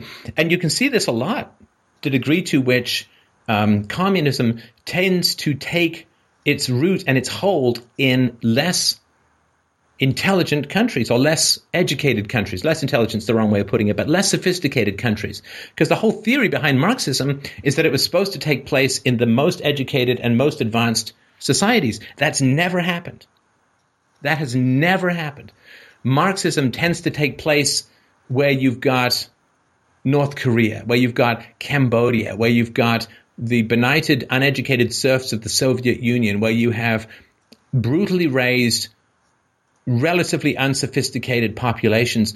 That's where these assholes tend to take root. And it tends to, by, by simply by calling someone the working class, you're automatically appealing to resentment and entitlement. Who the fuck are you to say that the, the guy who's pushing around the floor cleaner in the office building is somehow the exact economic equivalent of the guy who risked his entire life savings to build the office building and then built it? I mean, just it's it's ridiculous and and it's foolish. And I, this is what I really dislike. Like, it's the same thing with feminism, too, to some degree, where the feminists sit there and say, well, you know, women are only getting 77 cents on the dollar for what men get, right? to which any intelligent person says, well, fuck me, I'm, I'm going to make a fortune then because I'm going to hire women at 80 cents and all the women will come work for me and I'm going to, I'm going to make a killing. And then someone else going to, oh, I'm going to go for 82 cents. I'm still saving 18 cents on the dollar from the men. Mm-hmm. So the idea that there's this massive disparity in this incredibly profit seeking free market, that, that this massive disparity that has no basis in productivity or economics, only idiots could believe that. Yeah. absolute idiots. And the, the fact that people then repeat these lies over and over again, stoking the resentment of these idiots, is preying upon the dumb. It is mm-hmm. vile and vicious intellectual bullying and cowardice. To those people, I say, pick on someone your own size, assholes. Yeah. Call in here. Call into a competent economist. Go talk to Christina Hoff Sommers. Go talk to Karen Straughan. Go pick up the phone and talk to somebody who's fucking smart. Yeah. But no, they won't do that. They go talk to Emma Watson. I mean, God Almighty. God Almighty. You know, if you're such a heavyweight, get in the boxing ring with Mike Tyson. Yeah. Don't go punch out Don Knotts. Ugh. I just it, it, it, it, and when people like if people really grasp that the degree to which these bastards, these unbelievable scumbags, are stoking the resentments of people who don't have the intellectual acuity to understand the ridiculousness of these arguments. You're worth as much as the CEO. You're being underpaid. It's like anybody with brains will go, oh, wait a minute. How's that? How, how could that be? Right? I mean, the CEO was here long before I have. He's got way better education. Guy works 80 hours a week. He built the whole company. Yeah. He's worth more than I am. But that tends that those people tend to do quite well in organizations. And last thing I'll say. Last thing I'll say is that it tends to be such a self-perpetuating prophecy. So if you tell people who are workers who are generally less intelligent, because only less intelligent people tend to buy this bullshit. The smarter people who buy this bullshit are actually looking to sell this bullshit. They're looking to get on the gravy train of stoking resentment and then in the divisions they create, expanding political power by creating victims who demand state restitution for imaginary wrongs. But what bothers me so much is that if you keep telling workers they're being exploited, that the the, the, the people who created the company they're working at are parasites and out to do them harm, what kind of work attitude are these people going to have? They're going to resent getting up. They're going to resent going to work. They're going to resent their paycheck. They're going to resent everything about it. And they're going to feel, by God, if I could only live in a Marxist robot city where everybody bought me spam and eggs on a hoverbot. I shouldn't have to get up here. I shouldn't have to go to work. These people are assholes. They're exploiting me. Bastards. I don't want to be here. I mean, what is going to happen to that person's work ethic? What is going to happen to that person's enthusiasm? What's going to happen to that person's desire to improve themselves and move up the economic ladder? They're going to be one surly, resentful son of a bitch to have work for you.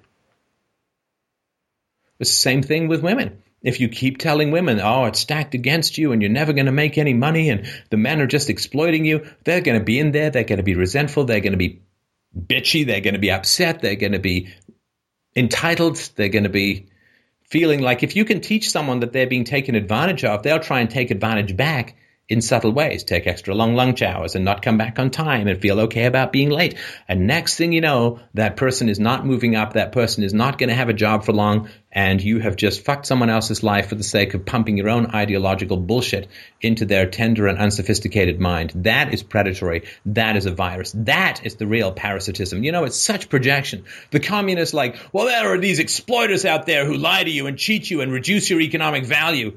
That's you, assholes. That's you. That's not other people. Well, you know, there are people out there who undervalue the contributions of women, will keep them down and won't let them money and they'll keep them. That's you by keeping telling women these lies about how they're underpaid. They just work less because they want to have kids. God love them. Keep doing that. That's wonderful. Mm-hmm. But it's not the capitalist class you're talking about. Fucking Marxist academics talking about the working class? That's like me doing a play called My Black Experience. Academics? The working class? Are you kidding me? These Yeah. people wouldn't know hard work if it came up and slapped them on the face with a wet fish. Uh, and they're the ones exploiting the underclasses. They're the ones stoking the resentments of the underclass. They're the ones undermining the economic opportunities of men and minorities, of women and minorities and women. The hell's wrong with my brain? Let me try that again. They're the ones who are undermining the economic opportunities of the poor, of the less intelligent, of women, of minorities. No, I'm not putting them all in the same category. These are just the people who tend to be the targeted receptacles of the resentment mongers. So I think they're just absolutely horrifying and horrible people. I always told my employees when I was a manager, do what you want. Mike's interested in joining more on the show. Join him more on the show. Find a word edgewise. Wait for me to take a break. Never going to happen. Good luck. but no, I mean, you do do whatever you want. Uh, employee who says like like like to come on a sales trip. Come on, come on a sales trip. Hey, I'd like to do this research project. Go for it. Give me a cost benefit analysis. Let me know how it's going to pay off. Love to hear it. Do you do what you want? This this company is going to be a place where you can work as much or within reason as little as you want. You can work to grow. I'll share with you every piece of knowledge that I have. Fantastic. You, this is a place where you can play to your heart's content and grow to your heart's content. And yes, we will fund your education. We will fund whatever works for you that's going to add to the productivity of your time here. Wonderful. Never held any barriers in front of people. And some people wanted that, and some people didn't. Both of them were fine with me. But then the ones who didn't had no right to resent when those who did take advantage of those opportunities moved up. You know, I took significant, I mean, first world risks. You know, I'm not uh, out there eating fruit bats, but um, first world risks, I took significant risks in my entrepreneurial, a lot more than most entrepreneurs take. And that was uh, challenging for the people who didn't take those risks around me because some of them paid off and uh, it was hard. But it's like, I, I don't I don't resent the people who didn't take the risks because they, you know, they had fun. When I was there working in the middle of the night and they were out there going to discos and stuff, you had fun. Great. I don't resent the fun. But then later, see, they can tax, they can tax my profits. I can't tax their fun. And that's why that resentment works because you can remove from someone the fruits of their labor, but you can't remove from someone the fruits of their fun right? So they went out to discos and they went traveling across Europe. I can't tax them for that. I can't get those memories. I can't have worked less and had more fun, but they can tax the money that I got from working that hard and taking that many risks. And that's why uh, this resentment is so easy to stoke because the fruits of virtue can be transferred. The fruits of laziness or the fruits of self-indulgence or the fruits of hedonism can't be transferred, but the fruits of virtue and hard work can be transferred. And that's the fundamental imbalance that makes statism an always and forever unjust situation. Does that make sense or help you with class? Yeah, yeah, it helps me understand. Um, so uh, that's kind of uh, Plato, getting into Plato stuff, right? Like, I know better than you.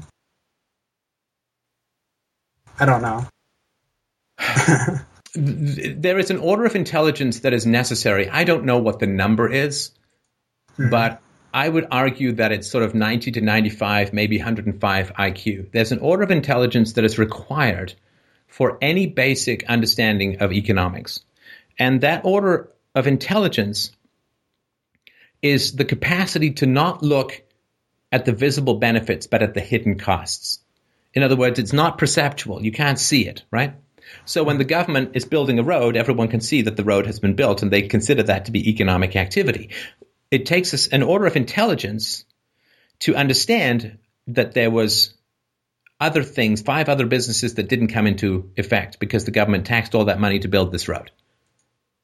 Mm-hmm. And so when you when you're speaking to less intelligent people, it's really important to remind them of the hidden costs and the visible benefits and the visible costs and the invisible benefits right?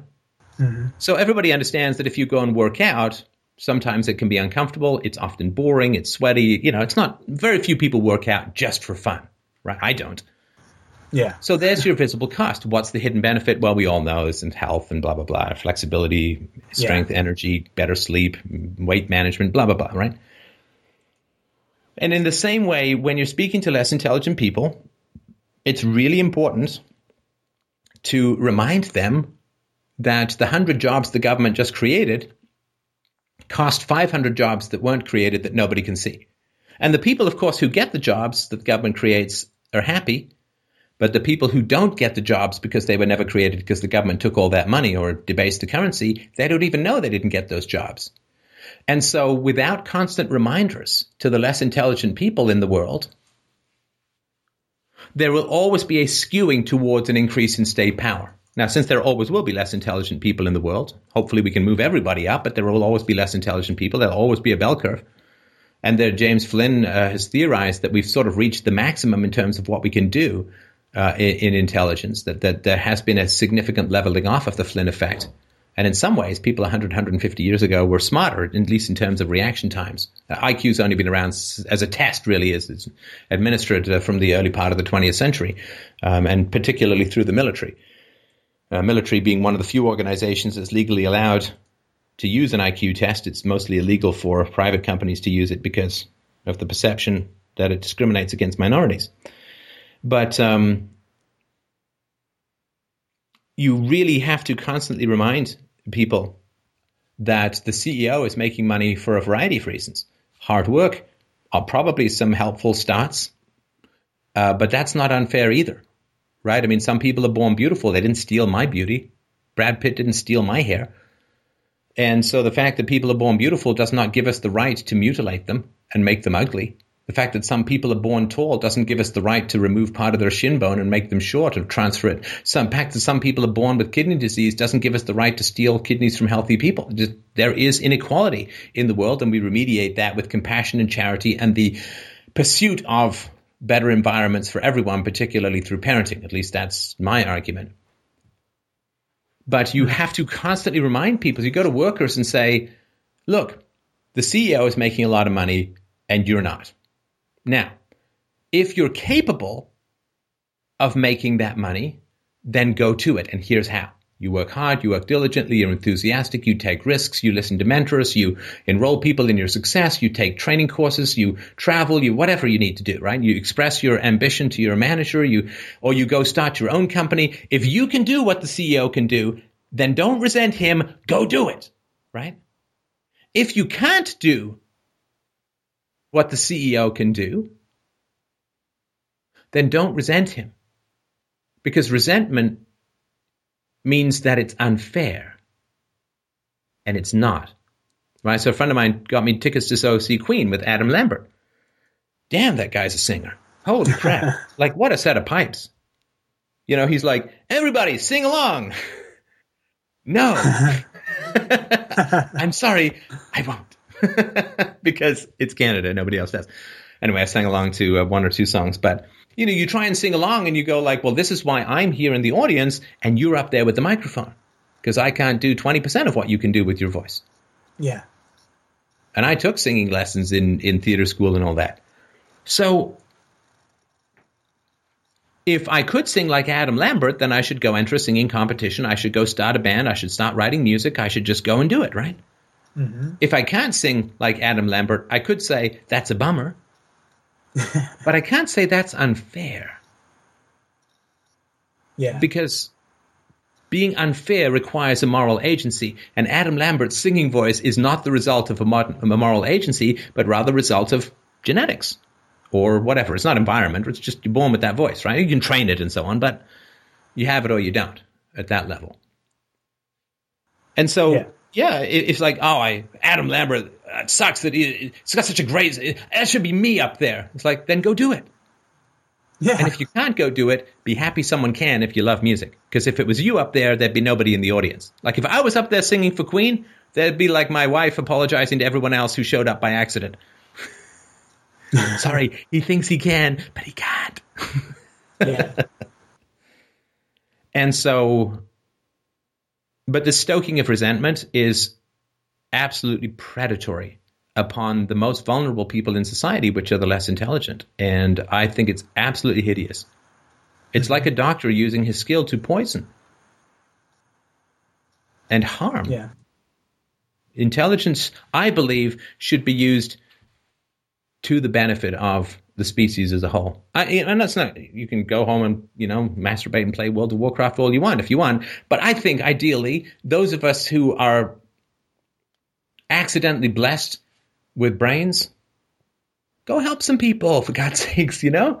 Do it. and I think that's a great way to use it. But I certainly won't. You know, if I've got some brains, I'm certainly I wouldn't steal them from anyone else. I have some natural ability, and I've worked for forty thousand hours to develop it. Mhm. But the goal for me is to translate the abstractions that I've worked on for many years into a digestible format for people of only slightly above average intelligence. I'm not saying that's you, just so you know. Yeah. But um, you know, I get I get lots of uh, uh, emails from people who are like, you know, and I've been a janitor for ten years, you know, and I get what you're saying, you know, it really has changed my life and so on. Be a janitor. This could be a guy with an IQ of ninety or ninety-five, and he gets what I'm talking about. I think people who call in tend to be smarter, but that's fantastic. That's what I want. That's what it's to bring the fruits of intelligence. You know, like how at the beginning computers were like impossible to use because it was all command line bullshit. yeah. And now it's like right click, place your forehead into the iPad screen, and lo and behold, you know, you've just made a painting. Yeah. I mean, that's what I want is to user friendly the shit out of philosophy. Mm-hmm. And that that to me is is absolutely essential. There's no reason that everyone should come up with a right UPB, but if I can explain it in a way that makes sense to people of average or even slightly below average intelligence, fantastic. Because it's Yeah. those people that we most need to stop hitting our kids. Because I'll tell you one last thing. IQ and criminality are incredibly related. I don't mean like ruling class criminality, you know, like Wall Street Yeah. and the Fed and military industrial complex. What I'm talking about is like a basic on the street criminality. Most criminals have an IQ of 75 to 80 or below. Mhm. And if through peaceful parenting we can up those criminals six points, uh, that's that's not outlandish. That doesn't put them in super Mensa category, but it will Yeah. lift millions and millions of people out of the criminal class.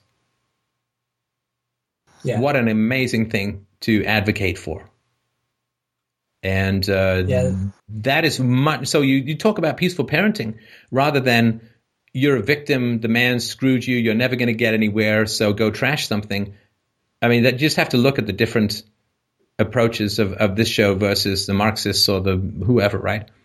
The Yeah. feminists and, and race baiters and crap. I mean, just work at, you know, do the Zimmerman video. I'm like, man, black families, please stop hitting your children. You know, here's the evidence. Go watch this. And, and you know, we, we just passed a million views on that. A million people have seen that peaceful parenting message, a lot of whom are in minorities. Fantastic. Let's start closing this gap. Let's start raising your children peacefully.